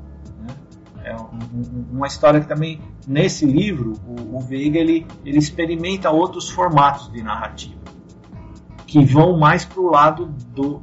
escapam do fantástico e vão para o lado do maravilhoso. Esse é onde andam os danos, ele entra dentro de uma classificação mais de maravilhamento do que propriamente de fantástico, como é o caso da máquina extraviada, que tem uma uma introdução realista e depois um, um, um, alguma coisa estranha que acontece que desvia todo o, o realismo daquilo para um lado especulativo. E tem uma história que para mim é uma das melhores histórias de terror já escritas no Brasil, que chama o Cachorro Canibal. É, esse conto também está coletânea os melhores contos do José J. Veiga, que às vezes pode mais facilmente ser encontrada em algumas bibliotecas principalmente. O cachorro canibal é a história de um cachorro que ele tem que conviver com tem lá a vida dele de cachorro, é uma fábula também, né? Aí claramente uma fábula porque é com animais é, que tem que conviver com um outro cachorro muito menor que ele e que de repente quando esse cachorrinho pequenininho chega naquela família se torna o grande é, chamariz da, da casa, né? Todo mundo esquece do cachorro maior e fica adulando o cachorro menor. E esse cachorro maior vai pegando o ódio daquele cachorrinho, até o ponto que ele o devora. Né? Então é um cachorro canibal. Aí a gente tem essa bem essa coisa, que às vezes a pessoa usa o, o, o termo canibal para dizer um cara que. Ah, esse é um, é um, um crocodilo canibal. Crocodilo canibal é um crocodilo que come crocodilos, não é um crocodilo que come gente. Come gente é outro nome. Não é antropofágico. Antropofágico. Antropofágico, né? É. Antropófago. Né? O antropófago é o que come gente. Né? Então, um, um, um, cachorro antropófago, ou seja, um cachorro que come pessoas. Mas esse não, um cachorro canibal, um cachorro que come outro cachorro. Né? Então, é, é, que é uma coisa inusitada. É, não acho que exista cachorro que come cachorros. Os cachorros são muito ciosos com suas limitações né, esse aspecto. Mas o Veiga ele, ele rompe essa, essa coisa conta uma história de terror muito intensa dentro, com essa história do cachorro canibal. Então eu acho que a, a máquina extraviada ela é mais ela é mais variada. Ela, ela tem maravilhoso, ela tem fantasia, ela tem terror, ela tem o fantástico, é, ela tem real, histórias realistas também, como é o caso de Os Noivos, por exemplo. É uma antologia que ela dá um passo adiante em relação ao estilo do autor visto na antologia anterior, que é o Cavalinhos do Patipano. É, a gente percebe que há uma, uma evolução de estilo e, e, de, e de proposta literária, que a gente vai ver ainda mais intenso quando a gente lê Objetos Turbulentos, que é o último livro do Veiga, publicado em 97, dois anos antes dele morrer. Objetos Turbulentos é muito interessante. É, é, não, é, é uma coletânea de contos, mas são contos todos dentro de um mesmo conceito. Então ele parece um romance, é, de certa maneira mas as histórias não se, não se ligam. Né? Os personagens são diferentes, os lugares são diferentes, mas o tema sempre é um objeto. Um objeto que se entra na vida da, da pessoa ou de uma família e causa uma ruptura na normalidade daquele, daquele local, daquele lugar, daquela socialização. Né? Então, uma hora é um tapete, e, e, os textos têm o nome do objeto. É o tapete, o binóculo, o charuto, não, o charuto não, é cachimbo, né? É tudo assim. Então, cada história tem um contexto. Essa história, o cachimbo, por exemplo, é a história de um, de um bancário, se não me engano é um bancário muito bem, bem colocado na sua, na sua função, né? É negro. E ele vê o chefe dele fumando cachimbo, né? aquele homem elegante, distinto, cachimbo, né? E ele fala, fala eu acho que deve ser legal fumar cachimbo. Aí ele para numa tabacaria e compra alguns cachimbos, compra o fumo, vai para casa, né? Aí tá lá, ele mora com a mãe, né? Aí um dia ele pega e resolve dar uma experimentadinha no cachimbo, fica lá na sala, sempre dentro de casa, na reservar, um rapaz muito reservado, né?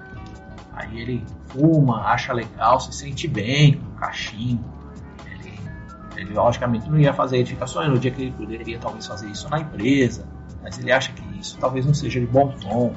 Então ele tá lá com o cachimbo, aí um dia ele resolve falar ah, hoje eu vou, vou andar na rua, vou, vou fumar cachimbo na praça. Ele vai até a praça, senta no banquinho, enche lá o cachimbinho dele, tá lá pitando lá o cachimbinho dele, passam os caras, fica e olha para ele e fala assim: olha esse preto aí, Elegante, hein? Manda cachimbo. Sabe o que a gente faz com preto elegante? Dá uma surra no cara, quebra o cachimbo dele, deixa ele quase morto lá. Quer dizer, é, é uma história de preconceito, né? Que não é comum na obra do Veiga também. Então a gente percebe que o Veiga, quando ele já estava mais velho, ele começou a olhar outras coisas. Ele começou a escrever histórias que se passam na cidade coisa que antes ele não fazia. A cidade era o inimigo, né? Como disse o Santiago. Sim. objetos turbulentos já não. A cidade é um ambiente igual ao campo. Tem pessoas boas que às vezes são atropeladas por uma coisa que, na verdade, é da natureza humana. Né? É, não é do ambiente, é da natureza humana. Eu tinha essa curiosidade se ele ficava nesse tema da, do interior sempre, sabe? Mas Bom saber que ele varia depois. É, se você for ler, experimenta ler esse Objetos Turbulentos, você vai encontrar um Veiga bem mais é, é, amadurecido nesse aspecto, bem mais é, light com relação ao, ao, ao, ambiente urbano. Ah, o Veiga, pô, eu fiquei, eu fiquei fascinado com ele. Eu vou ler tudo dele, nem que demore um pouco, mas eu vou ler. é, é importante citar que esses eu não li, mas eu vou citar, né? Alguns é, A Casca da Serpente, por exemplo, que é um romance, é, a é uma história alternativa. É, a história é sobre o Antônio Conselheiro não morreu na Guerra de Canudos. Não morreu no conflito de Canudos. Ele sobreviveu e tem uma história a respeito disso, né, ele, dessa trajetória do, do Antônio Conselheiro pós-Canudos. É uma história alternativa, que envolve personagens importantes da história. Os outros livros dele, esse é o mais importante, eu acho, dentro dos romances, porque ele tem esse viés, que é um viés de claramente ficção científica. Né? Ele poderia falar, ah, não, não escreveu uma ficção científica, escreveu uma ficção histórica. Mas na medida que ele aborda um, um evento que nunca aconteceu e cria um Brasil diferente do Brasil que é, é real, isso se torna história alternativa. E a história alternativa é um, é um gênero, um subgênero da ficção científica, que não é comum para esses escritores que geralmente lidam com o fantástico. Apesar que o, o, o Borges também andou escrevendo algumas ficções científicas interessantes, inclusive uma de fundo Lovecraftiano, né? Eu li esses dias, eu li esses dias, tá no livro de areia, né? Eu lembro que você tinha recomendado. Porra, é assustador esse conto, ele vai fundo, né? Qual, qual conto? É, é, é em inglês o nome. É, there, are, there are more things. Há mais coisas. Ah, entendi. É, é uma história de casa seis... assombrada, né? Puta, mas dá um. Da bruxa. Eu fui inventar de ler aqui um dia à noite aqui e foi foda, cara. É. Tive que acender a luz aqui, sabe? E tem também mais outros três livros dele aqui a serem citados, que é Torvelinho de Noite, Torvelinho de Noite publicado em 85, que é um romance também. Tem Aquele Mundo de Vaza Barros, também é um romance, publicado em 83. Isso. E O Relógio Belisário, que também é um, um romance. É isso mesmo, também é um romance. Que é. é de 95, um dos últimos também. É, esses são os livros que, que eu tenho, mas ainda não li. É, aguardando o, o, momento ideal para serem consumidos.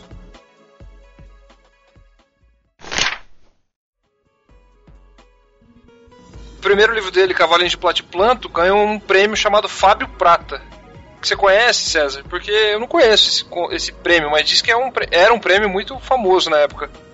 Não, não, não conheço. Não, não posso detalhar esse, esse, esse assunto a respeito disso. Tá, eu mas. Sei que o Veiga tem prêmios importantes, né? É, então. Mas eu acho que pela dimensão dele como autor, ele merecia mais do que ele recebeu. Com né? certeza. Né? Ele foi ser premiado, assim, mais, mais tarde, né? Em 81 ele ganhou o Jabuti de contos pelo de Jogos e Festas. Em 83 ele ganhou o Jabuti de romance por Aquele Mundo de Vaza Barros, que você citou. E em 93 ele voltou a ganhar o Jabuti de romance pelo O Risonho Cavalo do Príncipe. Isso que é um, que é um livro infantil, né? É um livro É, infantil. eu não, não conheço. É. Então, aí ele ganhou três jabutis e já no, em 97, que foi quando ele lançou o último livro dele, ele ganhou o Prêmio Machado de Assis, da Academia Brasileira de Letras, pelo conjunto da obra que pelo menos no final da vida ele foi reconhecido como um grande escritor, né? Porque só grandes escritores, medalhões mesmo do Brasil ganharam esse prêmio. Interessante, né? Prêmios não faltam, pelo menos para reconhecimento, né? Pois é. Então, eu tenho. Aí ele ganhou também o Machado de Assis, né? É, isso que eu falei agora. 97, já perto de, de, de morrer. Ele, eu tenho umas coisas aqui que eu acho interessante a gente falar pra, pra terminar, que são coisas que ele falou em entrevistas, que eu achei interessantes, assim. É, vai, vamos lá, resume isso aí rápido e o Modena depois se vira. Eles... Não, é, cur, é curtinho. Manda. É, curtinho. é numa entrevista pra Folha, o cara pergunta: O senhor faz hoje uma palestra com o tema Por que escrevo? Mas o senhor é muito conhecido por reescrever incessantemente seus textos. Por que o senhor reescreve? Aí ele fala: é por conta de uma grande insatisfação. Você imagina as coisas, até visualiza, mas quando quer pôr aquilo no papel, tem que usar a linguagem. Aí você descobre que a linguagem é tosca. Não acompanha o que você quer fazer. Então você fica trabalhando, trabalhando, para chegar o mais próximo possível. O entrevistador pergunta: Por isso a linguagem do senhor é tão seca, tão substantiva? Ele responde: É, eu me vigio muito para não fazer aquilo que em linguagem popular se diz encher linguiça. Eu desbasto o texto, tiro o bagaço, deixo apenas o que tem peso, a essência. Nesse ponto ele lembra muito o Graciliano Ramos, né? Que falava da. que defendia isso também, né? Essa economia. Outra entrevista aqui que ele fala. Não é entrevista, é só um. Não, é entrevista. Que fala já na, na, no final da vida dele, quando ele se aposenta da Fundação Getúlio Vargas, que ele começa a se dedicar à escrita só. Ele fala: escrevo durante várias horas por dia. Antes, a sua produção se limitava às madrugadas e fins de semana, quando não estava trabalhando. Ele confessa que tem suas manias. Uma delas é não escrever em computador, prefere a velha máquina de escrever. Não posso confiar em um aparelho que não conheço, brinca. Até a máquina às vezes o irrita. Acho que ela está fazendo barulho demais, então passo para a caneta. Aí a caneta pega a arranhar, então troco de caneta, ou volto para a máquina. Uma injustiça que a gente fez também lá no começo, quando a gente estava falando do, do realismo mágico no Brasil, foi a gente não ter citado o Campos de Carvalho, que é um cara que lançou quatro livros só, mas é, foi bastante marcante para esse período. E ele lançou o primeiro livro, acho que se eu não me engano, deixa eu ver aqui, antes do Veiga. É, ele lançou A Lua Vem da Ásia, que é um romance, um dos quatro romances conhecidos dele, em 56, três anos antes do Veiga, então. E a gente tem, claro, o Murilo Rubião, né? Que é provavelmente o primeiro cara no Brasil. O, o César vai falar mais, mas dos caras do, do realismo mágico que se encaixa mesmo nesse, nesse gênero, ele, ele começou a lançar em 40 e poucos, 50 e poucos, né, César?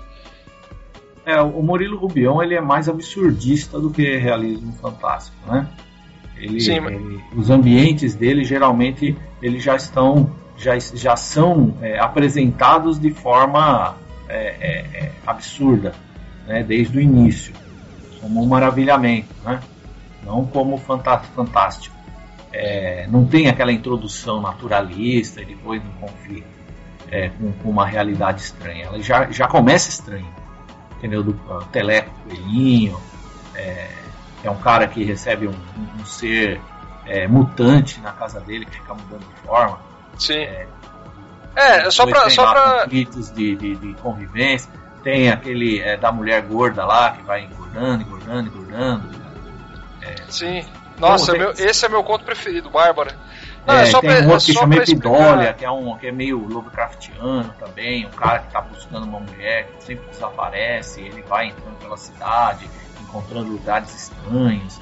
E tem aquele também do, dos caras no restaurante, cara entra para comer no restaurante, e todo mundo tá lá dentro, não consegue mais sair de dentro do restaurante. Então, quer dizer, é, é é, é, gente, eu prefiro classificar o Rubião como um absurdista, mas assim, existem alguns pontos dele que, que faz, tem, tem uma relação de diálogo bem forte com o do Veiga.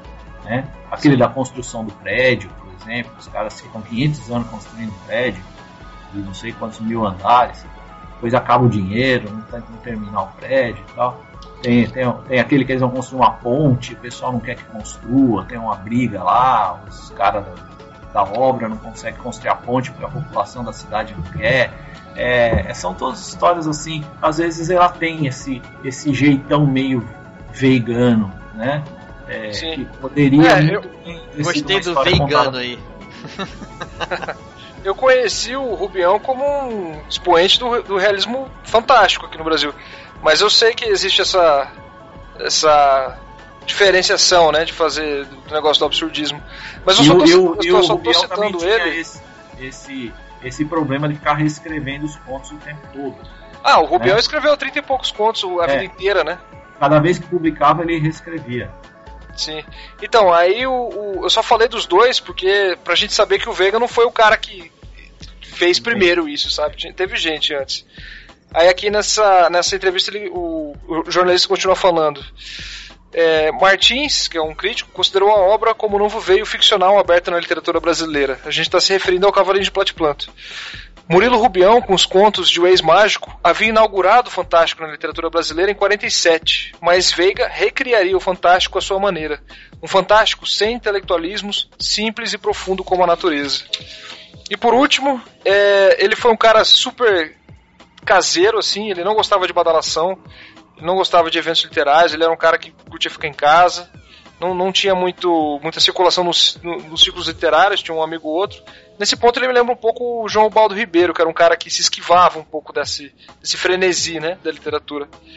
E aí ele foi casado com a Clérida, para quem ele dedica a Hora dos Ruminantes. Aí aqui o cara fala, ele, ela e Veiga, como Carolina Xavier e Machado de Assis, não tiveram filhos. Mas não faço minhas palavras das memórias póstumas de Brás Cubas. São muito pesadas, brinca Veiga. Ao contrário de Machado de Assis, que nunca ficou à vontade com personagens crianças e preferiu quase que bani-los da sua obra, engendrando personagens sem filhos ou com filho único, Veiga é um especialista em falar de meninos. Poucos como ele conseguem penetrar com tanta pertinência no mundo das crianças. Talvez porque a literatura que eu faço, cheia de indagações a respeito da vida, precise de crianças para protagonizar esse questionamento. O adulto pergunta menos, acha que sabe muita coisa, explica. E é isso, acho que deu para conhecer bastante, né, o Veiga. Deu, deu sim. Quem não ficou com vontade de, de conhecer aí, desiste, desliga o podcast agora, vai embora. Porque. A gente não conseguiu convencê-los, ninguém vai conseguir, né? Pois é. Uma, uma coisa que ainda que eu queria só concluir, é, ainda voltando lá ao, ao, livro mais importante do Veiga, que é o, o Hora dos Dominantes, é que, na minha opinião, ele, ele se insere é, quase como uma trilogia com dois outros livros de outros autores que rodam é, no mesmo tema, que é o livro do, do Chico Buarque, Fazenda Modelo, né, que tem também esse, esse viés político bastante diluído dentro de, um, de, um, de uma narrativa é, fabuli, fabulista, né?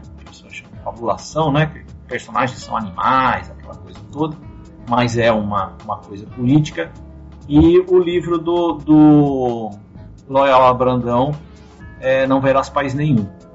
Eu acho que esses três livros eles formam um, um contexto bem interessante para serem estudados em conjunto. Né? Você lê um, tentar ler os outros dois juntos e tentar formar na cabeça nesse momento é muito importante isso para as pessoas, eu acho, que as pessoas compreendam o que foi aquele período da ditadura, né? Que foi, porque é, é mesmo que o Veiga diga que ele não escreveu a Hora dos Dominantes pensando na ditadura, ele publicou em 66, dois anos depois do golpe. Então aquilo veio, se ele não pensava, é, ele deu, deu, casou certinho. Ele só foi publicado porque não havia censura prévia de livros. Ah, os militares censuravam previamente apenas televisão, cinema e música. Eles nunca se preocuparam com os livros. Foram poucos os livros proibidos. E, e é, tanto que o Chico Buarque, que teve várias músicas proibidas, não teve o Fazenda Modelo proibida, que é um livro claramente crítico à ditadura. Ninguém se incomodou com isso e o livro do, do Loyola Brandão também, que é um livro claramente crítico à, à, à ditadura e muito atual nesse momento em que se discute essa. É, muita gente fica aí defendendo é, o retorno dos militares né, e dos governos de exceção para banir a corrupção que, na verdade, sempre esteve aí desde antes da ditadura e durante a ditadura também. Nunca, nunca, nunca foi banida e nunca foi diminuída. Né? Sabedoria de entender esse quadro sem esses subterfúgios políticos que estão agora efervescendo. Né?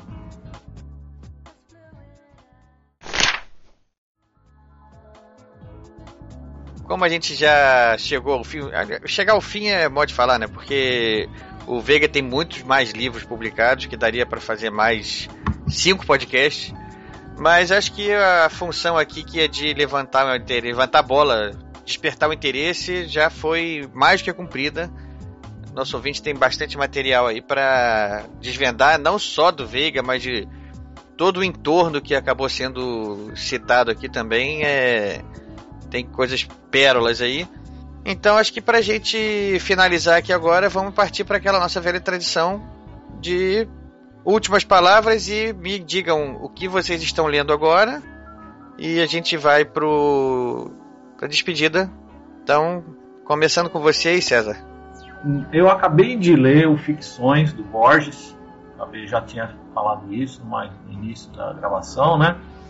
Que me, me surpreendeu porque eu tinha lido o livro de Areia, que é um muito mais digestivo, digamos assim, né? Uma ficção muito mais palatável, apesar de ele no próprio livro de no conto livro de areia ter já um, um, uma espécie de introdução ao que você encontra em ficções mas é, ficções é, é um livro necessário, né? Um livro divertido, labiríntico, um livro é, surpreendente, um livro cuidadoso, a gente percebe, feito com muito cuidado, muito estudo, muito acadêmico, né? Ele, em vários momentos ele cita nomes e referências de todo jeito, mas no fim das contas tudo isso é para disfarçar a fantasia da coisa, porque metade das histórias ou até mais são resenhas de livros que não existem, resenhas de autores que não existem. Né? Nesse e... livro especial ele é muito enciclopédico, né? Cheio de notas de rodapés e tal. De é, rodapé e tal. E nada, e tudo aquilo é inventado. Tudo aquilo é invenção. Tem cara que lê e fala assim, pô, preciso ler esse livro aqui que o Borges desenhou. Não existe esse livro. É uma resenha de um livro que não existe. Né? O Borges fez muito isso em ficções. É por isso que chama ficções o livro.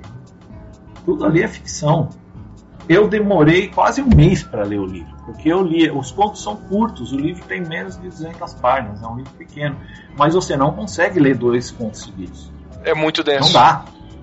Você tem que, você tem que parar e falar, não, tem que pensar no que foi que eu li até agora, né? Porque tá, tá, tá, tá osso de, de, de, de manobrar agora o pensamento para entrar em outro, outro, outra turbulência dessa. Né?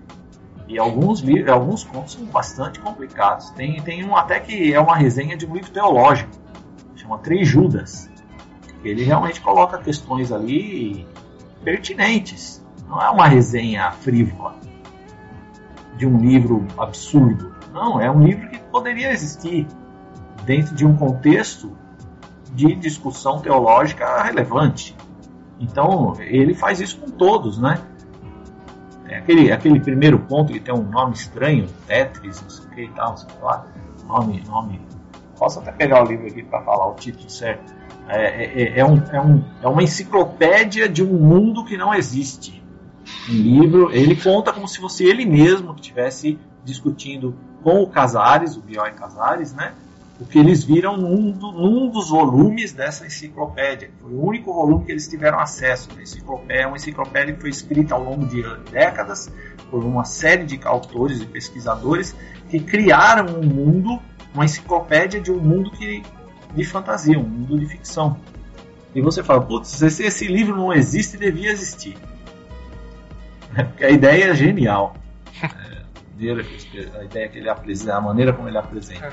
É. Esse então, que você estava é... falando é Tlon Ukbar Orbis Tertius. Isso, isso. É um nome estranho. Tem, é... tem, tem uns contos dos mais famosos dele aqui, né? Tem o PR Menar, o Torto Quixote, As Ruínas Selvares, a Biblioteca de Babel. A Biblioteca de Babel, que é estranha demais também, né? Jardim de Caminhos que se Perfurcam, Isso, Funes, esse, esse é, Funes é o Memorioso. É, tem muito conto. É um, é um livro necessário, é um livro importante que revela caminhos novos. Apesar de não ser um livro novo, são caminhos que outros autores ainda não trilharam. Né? Uma dificuldade, inclusive, de racionalizar aquilo. Né? Isso, esse é o livro que eu, que eu li e que eu recomendo enfaticamente a todo aquele que gosta de leituras é, estimulantes né? e, e não tem medo de um linguajar um pouco mais rebuscado, porque o Borges não economiza. Tem citações em latim, citações em francês, citações em inglês e não tem tradução no pé da página. Tem que se virar e entender o que foi que ele pôs ali. E... Só uma curiosidade, esse livro foi lançado em 44 e o livro de areia saiu na década de 80. Bem mais recente. Né? É, ele já estava cego, né? Assim, não sei se ele estava completamente cego, mas ele estava bem debilitado pela cegueira. Então acho que é por isso que não tem tanta nota de rodapé, porque ele já não conseguia fazer.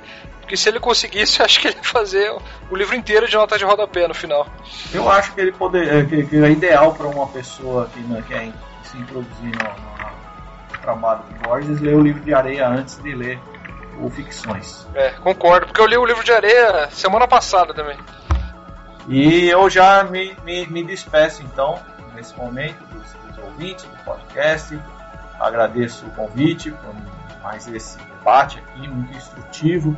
É, é legal né, a gente falar, é, é, conversar a respeito de um autor que a gente gosta tanto, com pessoas que também gostam e que enxergam coisas que a gente não, não percebeu. Né? Isso eu acho que é o que enriquece a gente que participa do debate. Porque para mim, mais do que dizer o que eu sei, é, que não é grande coisa, é, é, é, escutar o que os outros sabem.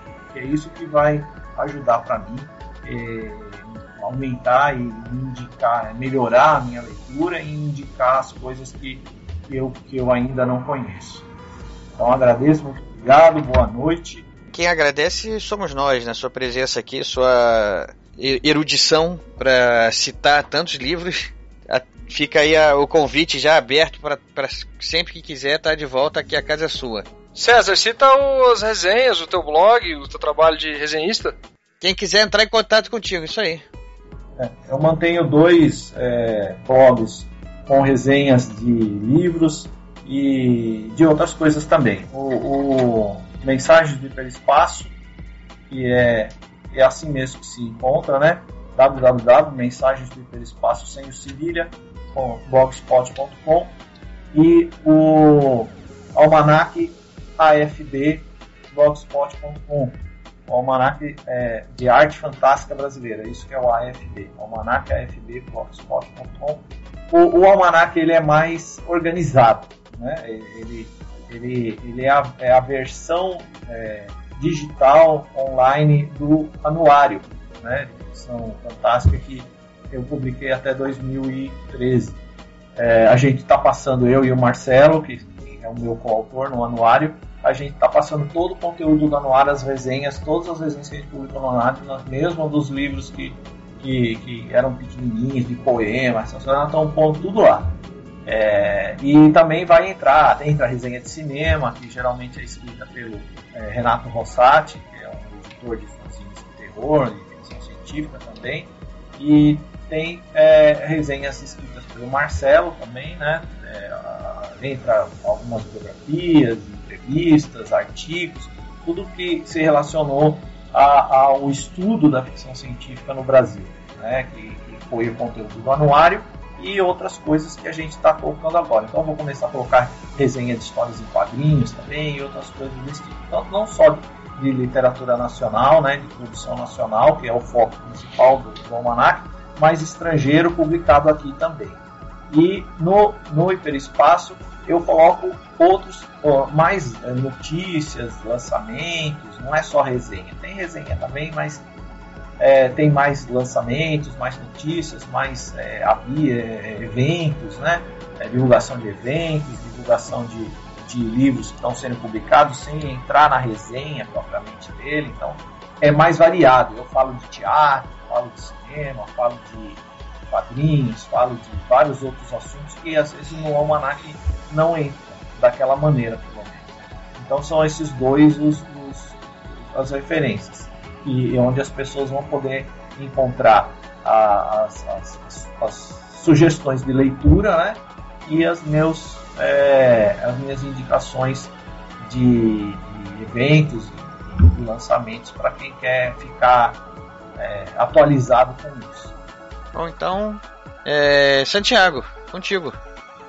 Bom, em primeiro lugar, agradecer o convite, né, de gravar esse, esse podcast aí. Eu acho que na, nas, nas nossas conversas aí talvez surjam mais, né, podcasts ah, com essa dúvida. temática realismo fantástico, mágico aqui no Brasil. Vem aí um chamado à natureza aí, um chamado selvagem, uma coisa por assim, se posso dizer alguma coisa, dar alguma pista por aí. Legal. E assim, é uma coincidência até que o, o César, a gente esteja gravando com o César, é um monstro sagrado já, né, da, da, da literatura aqui, que entende tudo. Que inclusive foi, se não me engano, ouvindo um podcast do Ghostwriter, que eu vi ele citando o Veiga, que ele sempre fala apaixonadamente do Veiga, que me fez procurar o livro. Coming Full Circle, né? Então o negócio tá. tá o círculo tá é, se fechando fechou. aqui. Então, é, pra, pra galera que tá ouvindo, eu recomendo fortemente o Veiga. Se quem puder é, comprar os livros novos da Companhia das Letras, tem tudo que é livraria, tem sites.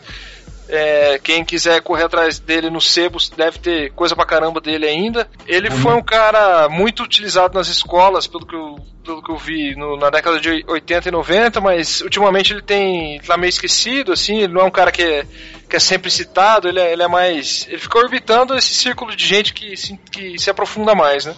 Mas vale muito a pena conhecer. Que eu tô lendo? Eu tô lendo as coisas eu Tô lendo revistas e contos que eu fui comprando no ano passado, praticamente tudo em inglês. É, porque eu voto. Tô, me inscrevi no ano passado naquele negócio do prêmio Hugo. E esse ano tem a parte da indicação, que vai até o final do, do mês de março, que a gente tá gravando em março de 2016, né? É, então tudo que eu peguei de novela, noveleta, contos, essas revistas digitais como a Clark's World, Lightspeed, algumas coisas da Tor.com, tudo que eu consegui reunir assim, eu tô tentando ler, matar a tempo de indicar pra, pra, pra votação que vai acontecer mais no final do ano. Agora, especificamente, eu tô lendo um- uma novela que foi publicada pela Tor, que só em formato digital, que chama The Last Witness, que é do KJ Parker. É um escritor que eu não sei se tem tradução aqui pro Brasil. Mas é um. Eu tô na metade, mais ou menos. É uma novela fantástica, assim, é do. É do passada num século XVII ou XVIII, imagino, no universo, no universo fantástico, mais parecido com o nosso, em que um, um cara ele tenha o poder de entrar na cabeça das pessoas só de olhar elas e dentro dessa, quando ele entra, ele é como se adentrasse uma biblioteca e ele conseguisse ver as memórias da pessoa como se fossem livros. E ele consegue pegar um livro desse e roubar. Ele tira a memória da pessoa completamente, ela não lembra de nada daquilo e ele mantém a memória para ele. Então a gente segue a história dele enquanto ele se torna meio que um mercenário que vende esse serviço para quem paga, para quem paga mais. Ele também é um jogador compulsivo, ele, todo, todo ferrado, cara. E ele não consegue. Você começa a perceber que ele não consegue mais se lembrar se as memórias são dele ou são das pessoas que ele roubou a memória. Eu não sei para onde a história tá indo, mas o conceito é tão fantástico que eu tô adorando. O cara escreve do, numa linguagem muito direta, assim, meio chula, cheia de cortes, de, de, de coisas tempo, vai e volta no tempo. Tô, tô adorando. Eu também escrevo, né? Escrevo drops, eu gosto de chamar de drops radio, radioativos no Flash Fiction. Quem quiser conhecer é o flashfiction.com.br. Tem a página no Facebook também. Tem Twitter, tem a newsletter, quem quiser assinar. Toda quarta-feira sai um conto novo, um, um drop novo. E é isso. Eu tenho mais, tenho mais algumas. Tenho, por exemplo, contos publicados recentemente na Trasgo, na edição 9, que é um conto weird, meio fantástico. E tem um conto publicado na última edição da revista Somnium, que é uma ficção científica, uma coisa meio space opera. E tem outros planos de publicação aí para o futuro próximo e médio, mas nada definido, então prefiro nem criar expectativa, vou deixar para falar quando tiver mais perto de se concretizar. É Aliás, isso, valeu.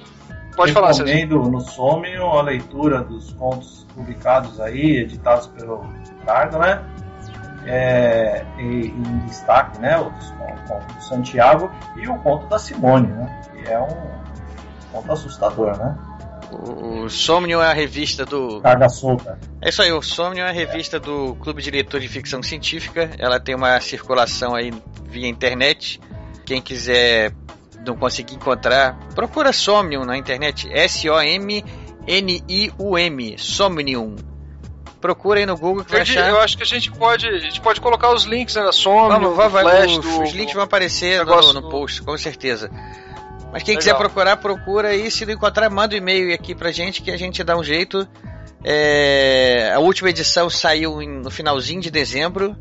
É, tinha um conto do Santiago lá que teve uma repercussão muito boa.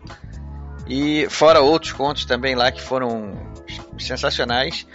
E já tá para sair um novo. Inclusive já terminou aqui a. A gente tá agora. tô na fase aqui de seleção de novos contos também. Pro próximo Somnium que vai sair. E- Ia sair agora no final de março. Mas também a gente encontrou aí um probleminha inesperado aí com um dos colaboradores aí eh, fundamentais do processo de, de elaboração da, do- do- da- dos arquivos. A coisa vai atrasar um pouco, mas vai sair também. E a gente vai ter uma edição aí com um tema weird e weird e é, pós-humanismo que também tem cada conto ali espetacular. Autores consagrados, não quero falar ainda de ninguém, mas tem gente aí que já tem muita bagagem aí que vai ser publicado nessa, nessa no- próxima edição que em breve, vai sair em breve. Enfim, pessoal, era isso. Agradeço a presença dos dois aqui mais uma vez. Pessoal que gostou aí, que se interessou, procure nosso querido José J. Veiga. Sempre bom aumentar as nossas referências. Esse é só o primeiro podcast do ano. A gente vai voltar. Daqui a pouquinho vai ter mais um. As coisas estão se normalizando aqui. Está entrando tudo no, no, no, ritmo de novo. E por, aí, por enquanto é só, pessoal. Isso aí eu sou Ricardo Erdi e esse é o podcast Ghostwriter Desligando.